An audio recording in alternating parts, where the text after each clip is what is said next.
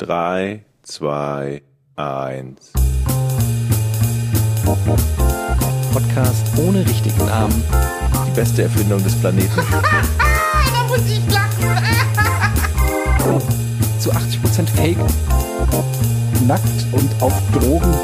Podcast ohne richtigen Namen. Podcast ohne mich, wenn das hier so weitergeht. Ganz ehrlich. Du hast nicht ernsthaft versucht, Tiefkühlpommes in der Mikrowelle zu machen.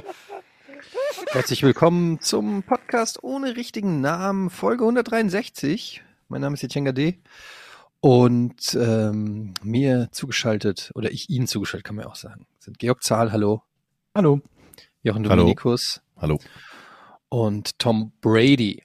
Hey guys, what's up? What's up? What's up? Tom Brady here. I'm Tom Brady. Hi. Ähm, Gleich kommt noch ja, mal Felix Magath.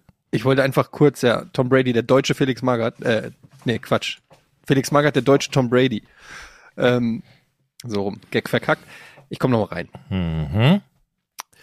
Hey guys, I'm Tom Brady. Just wanna let you know. Um, Hi, Tom. Hey, hey, hey George, sup man? Hope you're alright. Um, hey Jochen. Mhm. So you're good, you're good, cool, cool. You you look great. Wie Um, geht's Gisela? So Giselle, you know, she's beautiful. Um, I love her very much. Um, she's so supportive. So what I want to say is just I want to say the exclusive here on podcast. Wie lange möchtest du das jetzt durchhalten, nur damit wir so die Abschaltquote I, unseren um, Zuhörern kennen? Plan to kennen? play. Was, Georg? Sorry, ich habe gerade Wie, wie Tom lange du das jetzt? Du hast richtig weil, I uh, want to just war, ne? say that I want to play another season. Es ist ja so, dass wir vor unserem Podcast immer noch so einen Smalltalk machen. Ja, wie ist das Wetter bei euch? Wie geht's euch? Was macht ihr so? Das ist heute ein bisschen und dann und dann legen wir natürlich die Themen fest. Wer Mhm. möchte wann über was reden?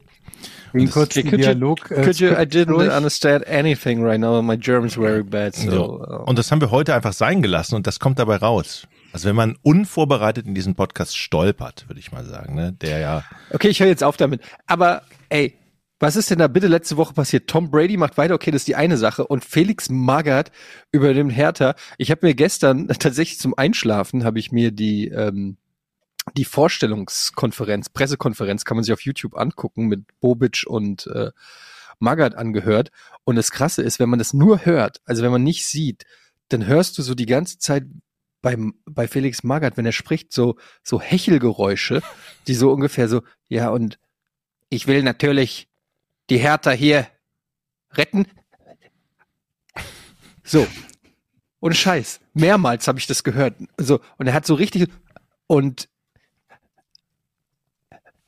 wir wollen gewinnen. Was ist denn los? Ey, was ist los bei Felix Magath? Der Typ ist halt auch schon 68, ne?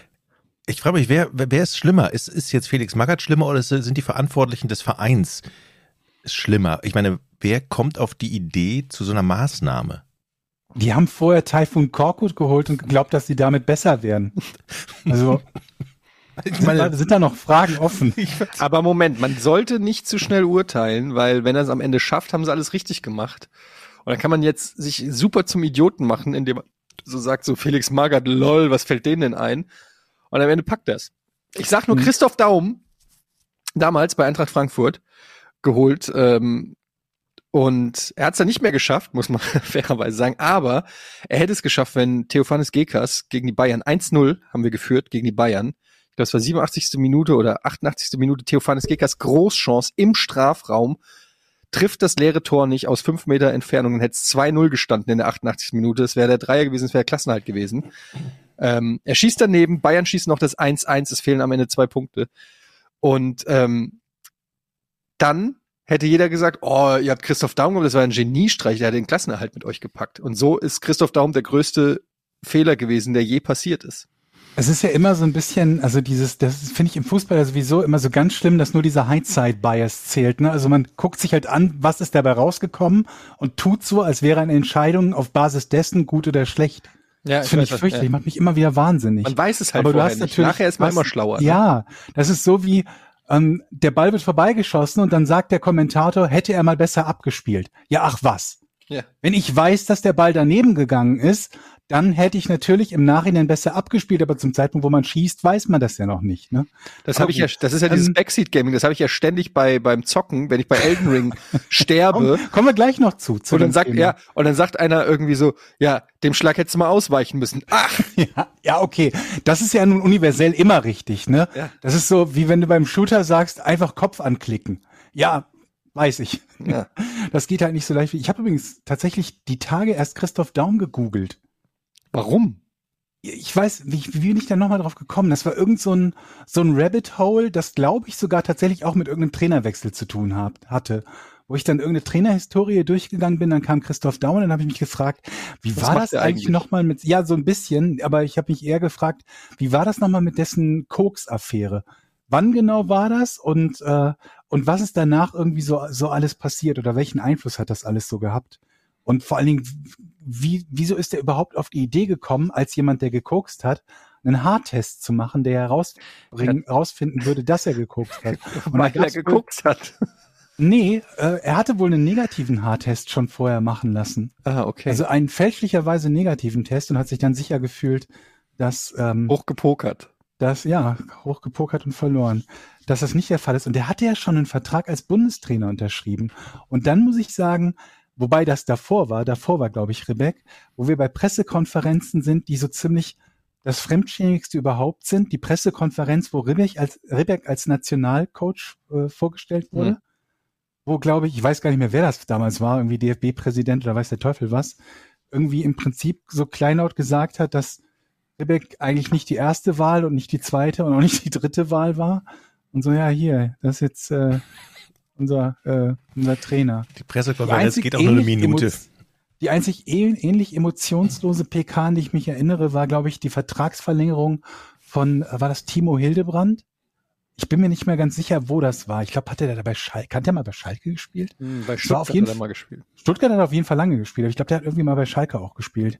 Und wo er so total emotionslos sagte, wie, wie sehr er sich über diese Vertragsverlängerung freut. Es gibt schon ein paar legendäre Pressekonferenzen. Ich glaube, der hat sogar mal für eine Zeit lang bei der Eintracht gespielt.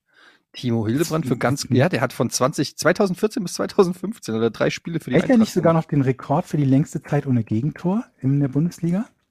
Das weiß ich nicht. 2011 bis 2014 bei Schalke 04. 39 Spiele. Tatsächlich. Wahnsinn. Ich erinnere mich noch an die, an die, an die, an die Pressekonferenz von Lothar Matthäus mit hier, äh, I hope we have a little bit lucky. Ja. ich da noch dran? Wo war das? Ist er da irgendwie nach Amerika gegangen? Äh, wo war das denn nochmal? Das Aber es muss ja eigentlich, ne? War das, wann hat er das gesagt? Ich vergesse das bei Lothar Matthäus immer relativ schnell. Ich habe so in meinem, I, I look not back, I look in front. ich, ich muss das immer ganz schnell aus meinem Kopf 2000. kriegen. Ja. 16 Spiele hat er da gemacht.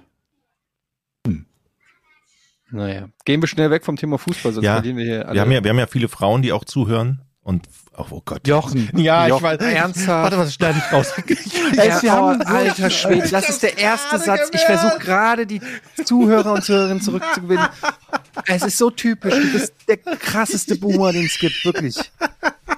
Das hast du gerade nicht wirklich gesagt. Wie ist es aber, kennt ihr das, kennt ihr das, wenn es schon raus Was kommt jetzt? Wolltest du jetzt gerade Kochrezepte Aber wahrscheinlich kennt ihr, kennt ihr das, wenn vorstellen, es raus ist? Du merkst schon im Ansatz, ey, Gott, scheiße. So, und Lothar Matthäus würde da drüber sprechen. Ich Ja, aber merke kommt, es wenigstens. Nee, nee, nee, nee. Wo kommt, die Frage ist ja, wo kommt das her? Das sitzt ja offensichtlich Ja. tief in dir. Ich weiß es nicht. Ich, ich, ich, suche, ich, ich, ich suche danach. Ich habe es noch nicht gefunden.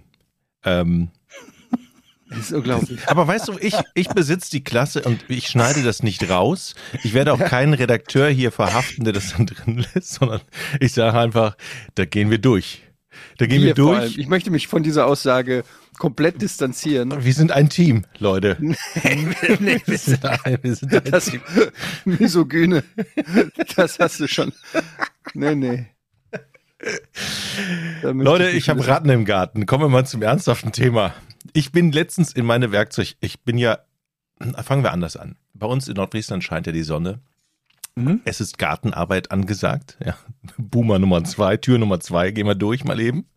Ja, es gut. Ist, es ist, äh, man geht wieder nach draußen in den Garten und ich bevor ich in den Garten gehe, gucke ich mir erstmal mein Werkzeug an und öl das und mache das sauber auf meiner neuen Werkzeugbank und Mhm. dann gehe ich da rein in die Tür. Schön den Spaten Dann geölt. zeigt mir so eine Ratte schön ihren Arsch mit dem langen Schwanz und geht so gemächlich, noch nicht mal im Eiltempo, als sie mich bemerkt hat, dass ich durch die Tür gegangen bin. Nein, sie sitzt auf meiner Werkzeugbank, dreht sich gemächlich um und flieht noch nicht mal so richtig, sondern hüpft einfach nur gemächlich weg. Ja. Und der große Fehler, wir haben ähm, Vogelfutter. Und Vogelfutter lockt wohl richtig die Ratten an. Alle die Leute, die jetzt Vogelfutter draußen am Haus haben oder irgendwo wegtun, einsperren, vergraben, nee, vergraben nicht, aber das ist das Rattenanziehungsmittel Nummer eins, hat mir der Rattenexperte, der dann da war, gesagt. Und äh, dann hockten die, hockte die fette Ratte hinter meinem Gefrierfach, äh, hinter meinem Gefrierschrank, den ich im Werkzeugkasten, im Werkzeug, Gott, Du hast einen Gefrierschrank im Werkzeugkasten? nicht im Werkzeugkasten, sondern im Werkzeugschuppen, habe ich einen Gefrierschrank, wo das ganze schöne Fleisch drin ist. Ne? Wenn ich mal Grillfleisch Aber du glaubst, habe. dass Vogelfutter ist es, was die Ratten anlockt? Naja, der, der Gefrierschrank ist ja zu, ne? So. Mhm. Und in dem Gefrierschrank, also dahinter, haben die sich ein Nest gebaut. Mhm. Es waren noch keine kleinen Ratten da, sondern nur eine dicke. Aber die wollte da natürlich äh, die Familie. Aber du isst doch garantiert auch in deiner Werkzeugkiste Nee. der Kammer, nee, oder? Nee, nee, da, das ist nur mein Fleisch drin, was ich dann raushole für die Küche. Aber auf alle Fälle, in der, in der Gefriertruhe, also hinten, auf der Rückseite, da wo die ganze Wärme erzeugt wird, die den hochsteigt, da hat die sich schön ein Nest gebaut. Habe ich hier zerstört, weggemacht. Also Ratten. Aber Ratten, da muss man ja, ja, schon, das ist wirklich eklig. da muss man schon aufpassen. Ja, das ist wirklich eklig. Hast du einen Komposthaufen? Mm, ja, Habe ich auch, aber da sind keine ähm, Essensreste oder so drauf. Das, die, die, Gar die, keine? Nee, nee, da ist nur Grünabfall drauf. Das, Erinnert ihr euch noch früher bei Giga Games im Container? Da hatten wir doch die Rattenfallen überall. Wisst ihr das noch? Außenrum waren immer diese Mhm. schwarzen äh, Plastikkartons oder was ist das? Ja, da war, da wohnte aber auch Simons Paella eine Weile lang. Das Und danach, muss man fairerweise sagen. danach kamen die Ratten. Ich will nicht sagen, dass das nicht auch ein gewisses se- selbstverschuldetes Problem war, aber Fakt ist, wir hatten Ratten.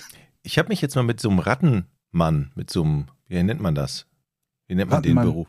Wie nennt man den Beruf? Kammerjäger. Unterhalten. Und der Typ hat zwei Frettchen, hat er mir erzählt. Mhm. Das heißt, er hat im Käfig zwei Frettchen und er meinte, er benutzt die Frettchen für die Jagd im Haus. Das heißt, wenn Ratten irgendwo in Ecken, äh, da willst du kein Gift haben, ne, im Haus. Also kannst du eigentlich mit Gift nichts machen, dann holt er sein Frettchen. Und, Und was die- macht das? Das die- verpetzt die Ratte oder was? Genau, die Frettchen pfeifen dann, ey, hier sitzt die Ratte. Nee, die Frettchen fressen die Ratten und sind wohl sehr schnell, die kommen überall rein. Moment, die Frettchen? Die Wie groß ist denn so Frettchen- ein Frettchen? Naja, dreimal so groß wie eine Ratte, ist wie so ein, Und die so? fressen dann in der Wohnung die Ratte, beißen ja den Kopf ab. Die beißen die tot und schleppen die raus. Ja, die. Also es ist jetzt nicht so, dass die sich da hinsetzen und dann, oh, du, eine Riesensauerei machen, sondern die töten die und schleppen die raus und dann muss natürlich das Frettchen. Hast du einen befreundeten Kammerjäger oder hast du einen Kammerjäger angerufen wegen deines Rattenproblems? Nee, ich hatte ähm, einen Kontakt, der mir empfohlen wurde, den habe ich angerufen, der kam dann auch sehr schnell und hat dann Gift verteilt und dann kam, man kommt ja so ins Gespräch, wenn man über die Berufe, ich habe gesagt, ich bin Energieelektroniker, was bist du? Und dann sind wir ins Gespräch gekommen und dann sagte er, er hat zwei Frettchen. Das fand ich echt spannend. Also die werden dressiert scheinbar oder, oder keine Ahnung. Also die müssen ja wiederkommen. Ich hatte auch, ich hatte auch Kontakt mit Ratten, aber in Form von Menschen. Menschliche Ratten. Menschliche Ratten. Ich hatte so zwei Im Flieger? Karens im Flieger. Zwei Mhm. richtige Karens. So, so richtige Etz-Muddis Mhm. mit dem kompletten Karen-Outfit, so Wanderstiefel und, und, und Wie- wie komischer alt ungefähr? Schal. Um die 50, würde ich sagen. Okay. Ähm, und wir sind zurückgeflogen aus dem, vom, vom Skiurlaub. Ich bin jetzt wieder zu Hause. Und ich sitze also hinter denen im Flugzeug. Und neben mir sitzt mein bezaubernder, lieber Sohn und äh, guckt auf, auf dem iPad äh, hier die Mitchells versus die Miller, äh, irgendwas, irgendwie heißt das, die Mitchell, irgend so Zeichentrick. Mitchells versus Machines heißt das auf Netflix, ein Film. Zeichentrickfilm oder Animationsfilm. Ist also Und beschäftigt. Ist beschäftigt, hat die. Kopfhörer auf, ist, ist ruhig, ist ganz lieb, guckt er seinen Film und lacht sich halt ab und zu mal kaputt über das, was da irgendwie passiert. Und ich guck auf meinem Laptop was, hab die Ohrstöpsel drin, dann dreht sich die Frau da so vor mir so um und guckt so durch diesen Spalt im Sitz zwischen den zwei Sitzen vor uns. Und äh, ich denk so, hm, ja, bitte. Und dann sagt sie, ja, also es ist ja schon sehr laut. Und ich dachte so, die meint die Propeller, weil es war so eine kleine Propellermaschine für 70 Leute, ja, wo der Propeller die Mhm. ganze Zeit, also es war wirklich laut. Ähm, und ich denke so, ja, äh, klar, es ist laut, es ist Propellermaschine. Und dann meine ich, ja, äh, was denn, meint sie? Ja, ähm, die Geräusche hier von ihm. So hat sie es auch gesagt, nicht so, welche Geräusche? Und dann meint sie, ja, er lacht so laut. Und ich guck so hin, ich guck so meinen Sohn an, der da total friedlich mit den Kopfhörern sitzt. Und auch wirklich, ich würde sofort zugeben, wenn mein Sohn nervig ist. Mein Sohn Absolut. kann nervig Das sein. sagst du ja auch gelegentlich. Ja, sag ich auch. Aber das war, der hat nicht gegen den Sitz getreten, der hat keinen Schreianfall gehabt oder sonst irgendwas. Der hat einfach nur ab und zu mal gelacht, wie man halt lacht, wenn man was Lustiges in einem Film sieht. Und das ist eigentlich eher war eher süß und ansteckend, wo du dir denkst, ach, der guckt aber was Lustiges, so wenn du normal bist, ja. Ähm, und ich sag so zu ihr, ja, er guckt gerade was, er, er lacht halt. Was soll ich, soll ich ihm das Lachen verbieten? und da guckt sie mich so an und sagt so, naja, aber vielleicht könnte, könnten Sie mir sagen, dass das ein bisschen leiser machen soll.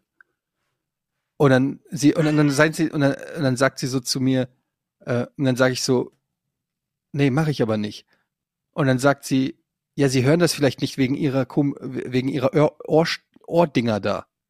Mhm. Also das klang schon so ein bisschen, als ob sie pisst ist, dass ich solche Ohrstöpsel-Technologie benutze. Und dann sage ich äh, zu ihr, ja, dann, dann stecken Sie sich doch auch Ohrstöpsel rein. Und dann sagt sie, ja, ich habe keine. Und da habe ich gesagt, ja, das ist aber ärgerlich jetzt. Und dann guckt sie mich so an. Und dann habe ich meinen Ohrstöpsel demonstrativ wieder ins Ohr gesteckt und auf meinen Laptop geguckt. Und dann habe ich noch gehört, sie hatte dann zu ihrer äh, Sitzpartnerin daneben ihr, habe ich dann gehört, wie sie die Köpfe zusammengesteckt haben. Ich habe dann tatsächlich auch nicht mehr zugehört, es war mir auch egal, was sie sagen. Und dann noch so ein paar Mal, so, so kennt ihr das, wenn man dann sich so halb nach hinten dreht, so dass man dem quasi signalisieren will, der Person hinter einem, wir reden gerade über dich. Also weißt du, so dieses, Mhm. äh, dann so, so leicht nochmal hingucken und nochmal so reden. Ja, das, ähm, ich war schon wieder auf 180. Mein, wir, äh, es war ein Flugzeug, das so klein war, dass halt zwei Sitze links, dann kam der Gang und dann zwei Sitze rechts. Ich saß mit meinem großen Sohn links, er am Fenster, ich am Gang und dann, wie gesagt, der Gang, dann meine Frau und dann der Kleine am anderen Fenster. Und ich guck so, ich guck so, meine Frau hat es nur so zur Hälfte so mitgekriegt weil es wie gesagt sehr laut war. Es ist eh das Lustige, dass sie sich in diesem lauten Flugzeug, wo wir direkt am Propeller gesessen haben, dass das das Problem war, dass da ein Kind gelacht hat, ja. Nicht geschrien, nicht geheult, sondern es hat einfach nur zweimal gelacht. Aber egal. Und dann guckt mich so meine Frau an, so nach Motto, was war da los? Was war los? Und sie guckt mich so an und sie sieht an meinem Auge, wie der Hass in mir Diese roten Blutadern immer Wirklich. größer werden. Und ich guck sie nur so an und gebe ihr mit meinen Augen schon so, okay, ich bin kurz vor der Explosion. Ich bin kurz vor der Explosion. Und sie so, bleib ruhig, was ist los? Was ist los? Und dann habe ich ihr das so geschildert, geschildert was da los ist. Und, dann, und dann guckt sie mich so an und sagt so, was? Was für eine Fotze. Das hat sie gesagt.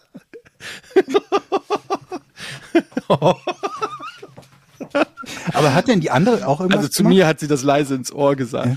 Also sie hat es dann so, meine Frau ist ja sehr zurückhaltend und sie hat es dann so gesagt, was für eine so hat sie es gesagt. Aber in meinem Kopf war es natürlich Du hast das ausformuliert. vervollständigt. Ich ja? habe es in meinem Satz, Satz vervollständigt. Das hat mich so gefreut in dem Moment, weil normalerweise Mhm. muss ich mir immer anhören. Vielleicht wollte ich Schatz, sagen, was für eine verdammte Nörglerin. Genau, was für eine freundliche Frau, dass sie das einfach so. Ähm, und äh, normalerweise krieg ich immer Ärger, dass ich äh, zu schnell an die Decke gehe oder zu unhöflich bin oder sonst irgendwas. Und ich krieg hm, und ich denke immer so, sei doch mal auf meiner Seite. Und sie so, nee, da hast du dich falsch verhalten und wieso machst du? Und da zum ersten Mal war es wirklich so, dass sie sofort auch äh, habe ich gesehen, dass sie auch wütend wurde. Und dann habe ich noch gedacht, okay, yeah. Okay, aber dann ist nichts mehr passiert. Wir haben das Thema nicht mehr thematisiert und jeder ist seine, seines Weges gegangen. Aber in solchen Situationen finde ich es ja immer so, dass das triggert ja einen dann so sehr, dass man noch äh, versucht, die dann extra zu ärgern, ne? Also dann schön ja, mit dem. Mann, aber mit da dem hatte ich dann auch keinen Bock, weil dann eskaliert und dann wird's einfach nervig. Ja. das Problem bei solchen Sachen ist, dass ich, ähm, wenn ich erstmal richtig wütend bin, bin ich nicht besonders schlagfertig. Also mir, ich bin dann so echauffiert und so, ich, ich kann es dann manchmal nicht fassen, wie dreist manche Menschen sind, dass ich dann, dass mir dann wirklich die Sprache fehlt. Weil ich so wütend bin und ich kann dann nicht mehr sachlich oder, oder cool oder, oder schlagfertig sein, sondern ich bin dann einfach nur und deshalb bin ich eigentlich froh, dass es dann nicht noch weiter eskaliert ist. Das Hat ist, denn die andere von den beiden auch irgendwas gemacht? Weil vielleicht ist die Tussi, die dir auf den Sack gegangen ist, ihrer, ihrer Sitznachbarin genauso auf den Nerv gegangen. Ich habe die beiden haben, die haben sind schon vorher auf jeden Fall negativ aufgefallen. Also die haben äh, sich schon beschwert, dass sie keinen Fensterplatz hatten. Also die saßen direkt so, dass kein Fenster da war. Äh, so. das haben, da haben sie sich schon einmal beschwert. Dann haben sie sich einmal beschwert bei der Stewardess. Die haben sie ge und ich habe schon am Blick der Stewardess, die hat dann so zu mir rüber geguckt hinter mir und ich habe so die- diese, das war so ein Hilfeschrei, die so hat mich so angeguckt und hat mich dann so so nett angelächelt. So kann ich Ihnen noch was bringen? Nein, alles klar. So und ähm, du hast halt schon gemerkt ja, die haben sich dann beschwert, dass das zu lange dauert, bis die Getränke kommen. Oh. Ähm, und äh, die saßen auch demonstrativ da und haben dann Tageszeitung gelesen, haben es also so ausgebreitet, so im gesamten Flugzeug. Das war so ein riesen. Sehr laut geblättert wahrscheinlich dann auch. Nee, aber es war alles so anti und also du hast es einfach gemerkt. Glaub mir bitte, ich ich, äh, das ist keine schnelle Vorverurteilung, sondern das waren so richtige Karens, so richtige einfach nur, ich weiß nicht, so. Und es ging ja davor schon los. Ich habe das ja sogar getweetet, haben so, ähm, wir waren bei der Gepäckabgabe. Man muss dazu sagen, diese Airline hat nur, äh, die Koffer nur 15 Kilo, was normalerweise sind es ja, glaube ich, so 20, 22 Kilo, die ein großes Gepäckstück sein kann. 15 Kilo, wenn du für einen Skiurlaub packst, ähm, die ganzen schweren Klamotten und so, ist gar nicht so einfach. Naja, und wir hatten auf dem Hinflug hatten wir, ähm, glaube ich, sechs Kilo zu viel. Und das hat die Dame aber durchgewunken, hat gesagt, ja, ist egal. So. Und ähm, da haben wir Glück gehabt. Und dann auf dem Rückflug ähm, am, am Flughafen waren wir dann am, am Schalter. Und wir haben natürlich vorher umverteilt. Ich habe Sachen in anderen Koffer, ein paar Sachen habe ich meiner Mutter mitgegeben, habe gesagt, schick mir die später zu, ähm, in der Hoffnung, dass, dass wir nicht wieder so weiter drüber liegen. Und dann waren wir zwei oder drei Kilo mit dem Koffer drüber. Und dann sagt die Dame am Schalter, ähm, ja, da müssen Sie draufzahlen. Ich so, ja, okay, was kostet das denn? Ja, ähm, 33 Euro. Schön. Pro Kilo. Nee, insgesamt, aber es war dann, also es ist halt trotzdem halt viel Geld so, ne? Und ich denke mir dann, mein erster Gedanke war erstmal so, okay, geht es jetzt hier darum, dass es zu schwer ist fürs Flugzeug und es eine Gefahr darstellt? Weil dann wäre es ja egal, ob ich zahle oder nicht, weil das nimmt ja nicht Gewicht weg, ne? Aber okay, ich verstehe, dass man damit natürlich, wenn alle zahlen müssen, dann damit das irgendwie vielleicht so ein bisschen ähm, ja begrenzen kann. Aber auf jeden Fall, und ich habe es anders getwittert, als es tatsächlich passiert ist, weil in meinem äh, dann habe ich, ich habe dann zu ihr gesagt, ähm, ja, auf dem Hinflug ging es aber auch so. Und da guckt sie mich so an und sagt so, ja, da hätten sie auf dem Hinflug auch mehr zahlen, äh, hätten sie auch den Aufpreis zahlen müssen. Mhm. Und, und ich musste es mir so verkneifen. Auf Twitter habe ich es ausgesprochen und direkt, natürlich haben sich die Leute über mich aufgeregt. Deshalb habe ich es im echten Leben nicht gesagt, aber in meinem Kopf habe ich gesagt, ja, da haben wir einfach auch Glück gehabt, dass wir da so eine sehr nette Mitarbeiterin hatten. und ich habe es mir so verkniffen, meine Frau stand wieder so neben mir und hat schon gesagt, ist doch egal, dann zahlen wir es halt. Und ich war schon wieder so, ich weiß ja, dass ich im Unrecht bin. Ich habe ja zu viel Gepäck. Ich weiß ja, dass ich derjenige bin, der zu viel Gepäck hat. Aber ich weiß auch, dass wenn sie cool wäre und da eine Familie mit Koffern sieht und Kindern, dass sie doch dann auch mal sagen kann, ja komm, kann sie doch machen. Kann sie nicht? Come on. Nein, ich bin auf deiner Seite wie immer. Du hast absolut recht. Man darf Das es nicht ein, man darf es nicht einfordern. Das ist mir klar. Das ist nett gewesen, dass die eines gemacht hat. Deshalb kann man nicht davon ausgehen, dass es immer so gemacht wird. Aber ich kann es auch nicht so erklären. Sie war so eiskalt und und unnahbar und und wie so ein wie so ein wie so ein Roboter. Und es war so eine Diskrepanz zu der Frau beim, beim äh, äh, Check-in beim, beim Hinflug, dass mich das getriggert hat. Tut mir leid. Die Scheiße ist ja tatsächlich auch, du kannst ja, selbst wenn du, wenn du zwei Koffer hast, der eine wiegt 15 und der andere 26, dann kannst du ja, du musst ja die drei Kilo in den anderen Koffer packen. Ne? Also Ja. du musst es ja irgendwie ausgleichen. Und dann stehst du da und Unangenehm. Hinter dir die Schlange, die gucken das ist ja nicht so, das ist ja nicht so. Moment mal, beide, beide, beide Koffer zusammen würden das Gewicht ja, das wäre ja in Ordnung, aber die zählen halt nicht so. Das muss halt jeder Koffer einzeln. Ähm, du kannst das nicht auf den anderen draufrechnen. Ne? Ja. Du musst umpacken, wenn, wenn sie darauf besteht. Wie ist es denn ausgegangen? Musstest du dann was rausnehmen? Ich habe die erschossen. Okay, gut. Nee, ich habe, äh, nee, wir konnten nicht mehr. Da war einfach kein Spielraum mehr. Und ich habe dann natürlich das Geld gezahlt und mir mein Teil gedacht. Weil Oder ich bin ja, ich bin ja ein netter Typ, der zwar böse, böse Gedanken hat, aber sie sich aufhebt, um sie dann auf Twitter zu verteilen, um da dann sein Fett wegzukriegen. oder aus dem Koffer die Kinder, Fiktive Szenarien. die Kinderklamotten rausnehmen vor den Augen der Jungs. So, das bleibt jetzt hier. Ich habe ich hab gesagt, kann, kann, kann, wenn das kleine Kind hier bleibt, würde, würden wir dann die 30 Euro sparen. Ja, das würde gehen. Drehen wir doch mal den Spieß um. Hättet ihr Lukas, nicht, du musst jetzt stark sein. Hättet ihr nicht mal Lust, selber mal da zu sitzen und die Koffer anzunehmen? Einfach, ich möchte einfach nur mal einen Tag erleben. Wie ist es aus der anderen Seite das ganze Flughafengeschehen zu erleben? Was kommen da für Idioten an mit irgendwelchen überladenen Koffern 35 Kilo und beschweren sich, dass sie jetzt 10 Kilo umpacken müssen?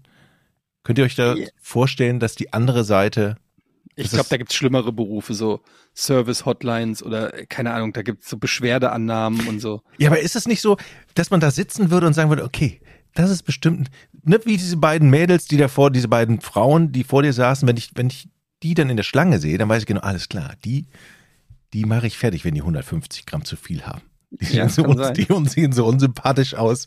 Dann müssen sie leider umpacken. Aber das habe ich mich zum Beispiel gefragt, wenn du Lehrer bist, ja, in der Schule. Und du musst ja objektiv sein. Du hast ja eine Klasse von, weiß ich nicht, 25 Kids. Und es gibt da dieses eine Kind und du kannst es nicht leiden. Ich glaube, du kannst das nicht ausschalten, oder? Du, das kannst du doch nicht ausschalten. So ein unsympathisches Kind, das dauernd dumme Sprüche bringt, super unlustig ist, scheiße in der Schule. Du kannst ja nicht mal die Namensvorurteile ausschalten, ne? Also Ja. es gibt ja, es gibt ja Untersuchungen dazu, dass Kinder mit bestimmten Namen halt einfach schlechtere Noten bekommen im Mittel. Was ist für ein Name der, aber welcher Name? Ich weiß, lange Zeit war Kevin halt so ein Name. aber der da finde ich es auch okay. Also das ist auch selber schuld. Stimmt, ne? Kevin Heutzutage- kriegt also schlechtere Noten. Bei, bei mir wäre es ganz klar Dustin. Mhm. das, Dustin ist sehr Oh, weit ja. vorne. Ich finde Rosemarie ist ein Grund, einfach mal mündlich eine Note abzuziehen. Wobei, also Rosemarie heutzutage, das hat ja schon wieder was. Im Skiurlaub, im Skikurs war kein Scheiß. Da war ein Kind, das hieß Siegfried. Siegfried. Siegfried. Und das ist vier oder fünf gewesen. Wie, wer nennt denn sein Kind ein fünfjähriges Nennst du Kind? doch dann Siegfried? Siggi, oder? Heißt der Siggi dann? Wird der Siggi gerufen? Das Er wurde haben wir bei der Siegfried Geburt gerufen. schon so genannt. Ich habe ihn nicht gefragt, was sein Spitzname ist. Du sagst ja nicht Siegfried, oder? Das ist doch. Äh, Entschuldigung, aber. Doch. Ja. Siegfried, kommst du bitte? Und du denkst eigentlich, da dreht sich jetzt so ein 70-jähriger Ritter um oder so, aber nee. Vierjähriges Kind auf Skien. Skiern. Vielleicht, das ist vielleicht, dass die Eltern irgendeinen Namen haben wollten, den sonst keiner hat. Oder? Das, Ja. So kann ich mir das erklären. Kaktus Oder halt Jack. irgendwie so Hommage an Großvater, Urgroßvater, irgendwie sowas in der Richtung. Ja, Ja, dann mach's aber doch als Zweitnamen. stimmt. Aber Siegfried, das ist natürlich schon, also wenn der nicht knappe wird, wird, wird er schwer haben im Leben. Ich möchte nochmal zurückkommen auf diese beiden Damen, die dann. Wahrscheinlich haben die zuerst so mehrfach durch diese mit, durch diesen, durch diese, durch diesen Zwischenraum gelugt, ne, bevor sie sich entschlossen haben zu meckern. Oder war das direkt nach dem ersten Mal? Ich habe das ja gar nicht gehört. Es, wie gesagt, so laut war es nicht. Ne? Ah, okay. Also das war, das war so. Und das hat sich schon abgefuckt. Also äh, ich habe das gar nicht groß wahrgenommen und auch vor uns, hinter äh, oder auch hinter uns oder neben uns. Also es gab da keine. Das war, das kam völlig aus dem Nichts. Die haben vielleicht einfach nur eine Pause gehabt, wo sie gerade mal über sonst nichts moppern konnten. Ja. Weil irgendwie die Getränke hatten sie bekommen, sie saßen in ihrem Platz, darüber hatten sie ja auch schon gemault. Sie haben vermutlich über alles andere, worüber sie maulen konnten, schon gemault, gemault und haben was Neues gesucht, oder? Ganz ehrlich, ich frage mich auch, was die Motivation war, weil die sahen jetzt also ich hätte die jetzt nicht eingeschätzt, dass die jetzt so, weil die hat das noch, sogar noch, also der, der Inhalt ihrer Beschwerde war natürlich asozial, aber sie hat es noch relativ zurückhaltend formuliert, was es aber fast schon schlimmer gemacht hat. So dieses, könnten Sie vielleicht Ihrem Kind sagen, dass es leiser lachen Aber soll? das gehört doch ein Stück weit auch dazu bei Leuten, die sowas machen. Siehe das Konzept Trolle. Ne? Wenn du Leute hast, die, die provozieren wollen, die das aber immer in, in, in Form tun, also ohne beleidigend, ausfallend und so weiter zu werden, weil sie sich selber ja auch also sagen wollen, ich bin ja im Recht mit dem, was ich tue und ich verhalte mich ja nicht in irgendeiner Art und Weise unangebracht. ja. Da passt das dann dazu, dass die, ich habe ja nur freundlich gesagt, dass der Junge zu laut gelacht hat. ist ja einfach nur eine konstruktive Kritik. Genau. Das ist ja einfach nur konstruktive Kritik. Das heißt, ihr seid ausgestanden, äh, ausgestiegen irgendwann und dann seid ihr getrennte Wege gegangen oder dann hat sich die Spur verloren, dann war das Thema gegessen. Ja, was ne? aber okay, bei der Gepäckausgabe und ich habe dann noch, ähm, ich habe noch überlegt, ob ich Fotos machen soll. Dann habe ich gesagt, komm, lass einfach, ne, scheiß einfach drauf. Fotos? Und, ähm, ja, einfach, keine Ahnung. So sehen Arschlöcher aus. Aber Okay. habe ich dann, habe ich dann gelassen und habe einfach auch wirklich gedacht, komm, it's vacation, relax. Kommst du, kommst du eigentlich klar mit diesen kleinen Propellermaschinen? Mir geht es tatsächlich so, ich habe ja massive Flugangst. Und Mhm. in diese Propellermaschinen steige ich lieber ein, als in diese Oh, dann guck mal drei Maschinen. Staffeln Mayday, dann machst du das auch nicht mehr. Echt? Weil ich habe immer so das Gefühl, okay, aus den kleinen Propellermaschinen, da kommst du schneller raus, weil die Schlange am Eingang kürzer ist, wenn es brennt, ne? Dass nicht so Hä? viele Passagiere sind, als bei der großen. Ist, jetzt- macht jetzt keinen Sinn, aber das ist so das, was ich dann immer denke. Du kommst aus diesen Nee, kleinen eher- Dingern schneller raus. Wir saßen wirklich, also wenn du aus dem Fenster geguckt hast, direkt neben dem Propeller. Und ich fand das eher, also mich hat das eher ein bisschen wuschig gemacht, so diesen riesen Propeller da zu sehen, weil ich mir immer gedacht habe, okay, hoffentlich dreht er sich auch richtig und was ist, wenn er sich nicht mehr dreht und so. Ich will nicht die Maschine arbeiten sehen, die mich da in der Luft hält, weißt du? Das möchte ich irgendwie dieses, diese, diese Magie des Fliegens möchte ich in meinem Kopf einfach nicht Aber bei Propeller, dieser Propeller macht mir nicht so viel Angst wie eine Dü wie so, wie so eine Riesendüse. Wie so ein, so Aber das ist ja auch letztendlich ein Propeller. Der ist nur der eine, also so eine. Turbine. eine Turbine, genau, nicht eine Düse. Ja, eine Turbine ist ja auch letztendlich nichts anderes als dieser Propeller, glaube ich. So, ich kenne mich jetzt nicht aus, aber es ist einfach, das eine ist halt außen und das andere ist innen. Und ich so. glaube auch, dass so ein leichtes Flugzeug besser, wenn alles ausgeht, das ist ja mal die Vorstellung, wenn alles Strom aus, Benzin aus, man muss gleiten, dann denke ich immer Sprit, Ja. Flugbenzin Mhm. heißt es. Jetzt, Doch. ich schon, So, und wenn man dann in den Gleitflug, dann denke ich mal so, die Chance mit so einem kleinen Propellermaschinchen zur Erde zu gleiten ist höher als mit so einer schweren, großen Boeing oder was auch immer. Keine Ahnung. Na Ja, gut. Ahnung. Ich habe im Flugzeug habe ich eine Dokumentation gesehen über die äh, neue Air Force One. Mhm. Und das war im Prinzip was ein komplettes Propagandavideo, aber manchmal finde ich das so ganz interessant, so diese amerikanischen. ist aber eine 747 wieder, oder? ist, glaube ich, wieder eine 747. Und das Lustige ist, in der Reportage war es wohl so, dass Obama hat ähm, das in Auftrag gegeben, dass die, dass die Air Force One komplett neu gebaut wird. Und es werden auch immer zwei gebaut. Genau, ich glaube, es ist, glaube ich, es gibt genau zwei, genau. Mhm. Es gibt zwei Air Force Ones, wusste ich auch nicht. Ähm, und dann hat Trump das Projekt natürlich wieder gecancelt und hat selber irgendwo in der Wüste zwei ähm, ja, mehr oder weniger stillgelegte 747s kaufen lassen, die halt, weil er, er hat dann in, auch im Interview in dieser Dokumentation wohl gesagt, I got more, more ich kann ihn nicht nachmachen. ähm, ich ich habe mehr Flugzeug fürs Geld gekriegt. Das war so der, die Aussage. Mhm. Und ähm, jetzt hat er aber, und dann dem auch zugestimmt, dann haben die halt gezeigt in dieser Dokumentation, wie aus diesen quasi gewöhnlichen 747s dann die Air Force One gebaut wird und wie sorgfältig da halt alle Kabel verlegt und alles gemacht werden, mit welcher Security und so. Und das fand ich schon, finde ich schon interessant. Die nennen es ja auch das fliegende Weiße Haus. Mhm. Ist, ist bei dem Bau dann auch immer Security dabei bei jedem Ja. Elektriker, der dann Kabel verlegt? Ich meine, du kannst ja, Ja. irgendwann, das muss ja auch alles überwacht werden eigentlich. Ja, ja, ne? die gehen da äh, die ganze Zeit, ist Security dabei, das ist höchste Clearance und du hast auch äh, mit, mit hier Hunden, die da schnüffeln und alles. Weil ich habe mir das auch gedacht, weil theoretisch könntest du ja da jemanden einschmuggeln, Mhm. einen Spion oder so, der da schon in die Verkleidung Der des schläft in der Flugzeugs Verkleidung.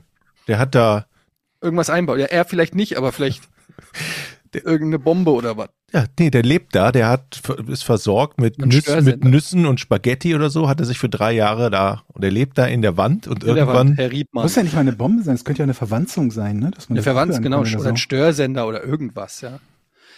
Also da muss natürlich schon in der, in der frühesten ähm, Entwicklungsstufe sozusagen, muss da schon richtig alles supervised werden. Was, was ich mich oft gefragt habe, ist, was meint ihr, wie viele Versionen von Weißes Haus, Oval Office, äh, Air Force One und all solchen Dingen als Nachbauten für Filme und Serien existieren?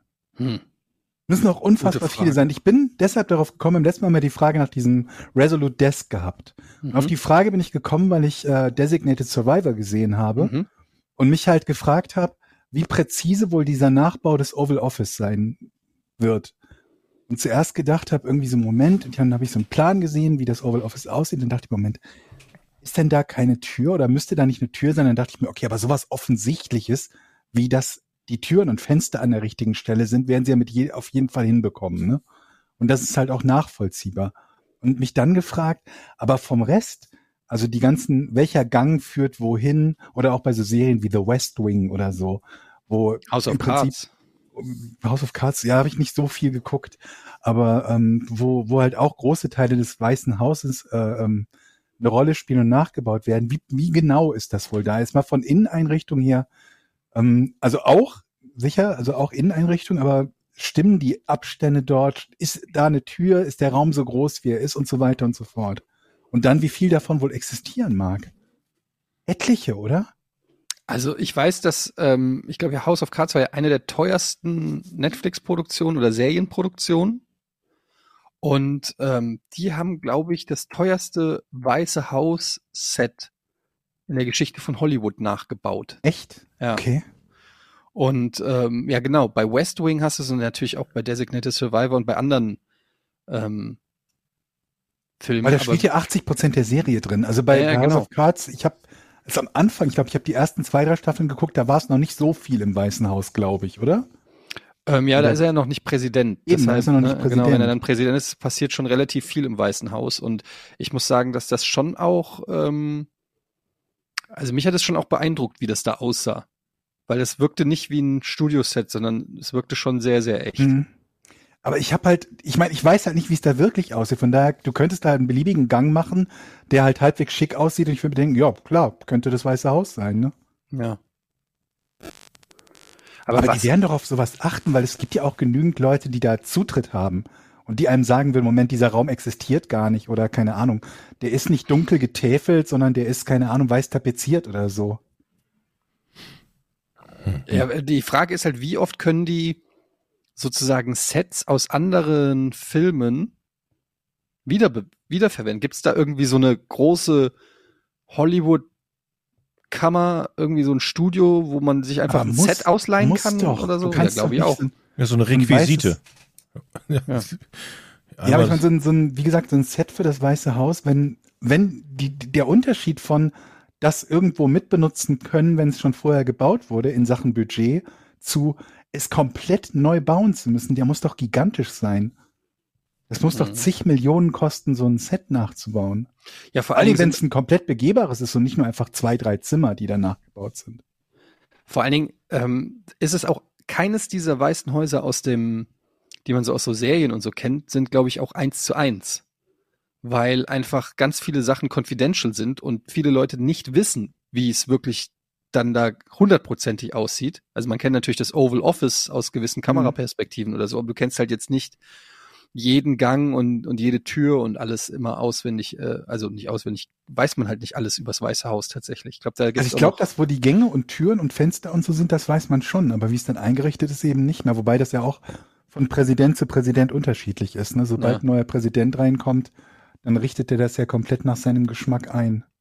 Sind denn die Angestellten, die da sind, zum Beispiel Putzfrauen, sind die ein Leben lang immer nur da? Ich meine, du kannst die ja nicht jedes Jahr austauschen oder alle fünf Jahre oder so. Also klar, kannst du schon, aber die haben ja Wissen.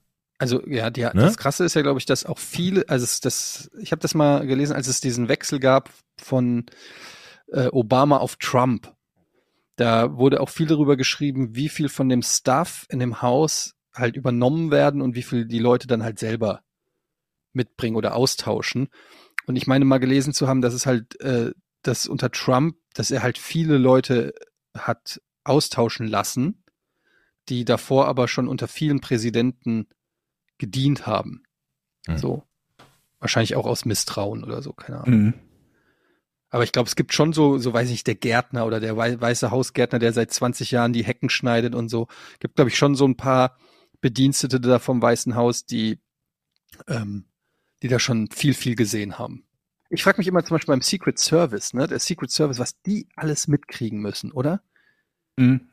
Wa- Was die alles gehört und gesehen haben. Und stell dir mal vor, du bist das Secret Service und du bewachst da gerade so, stehst im Raum und, und, und keine Ahnung, Trump telefoniert gerade mit Putin und du stehst da so drinne und, und, und, und Trump sagt dem dummes Arschloch, ich zünd jetzt die Atombombe und mach dich platt. Klick. Und dann stehst du da so als Secret Service Typ und denkst dir so, mm, well, ähm, Okay. Darf ich mal Du darfst ihm telefonieren? nichts anmerken lassen, keine Mine verzücken. Habe ich gerade gehört, dass es einen Atomkrieg gibt? Hm, Mama? Ja, keine Ahnung, da kannst du Und vor allem, wenn es Sachen äh, sind, die halt dich und deine Familie irgendwie mittelbar oder unmittelbar Ja. betreffen würden, ne? Stell's dir vor. Da, ich glaube, deshalb beim Secret Service, weiß ich gar nicht, dürfen die Familie haben? Ja, keine Ahnung.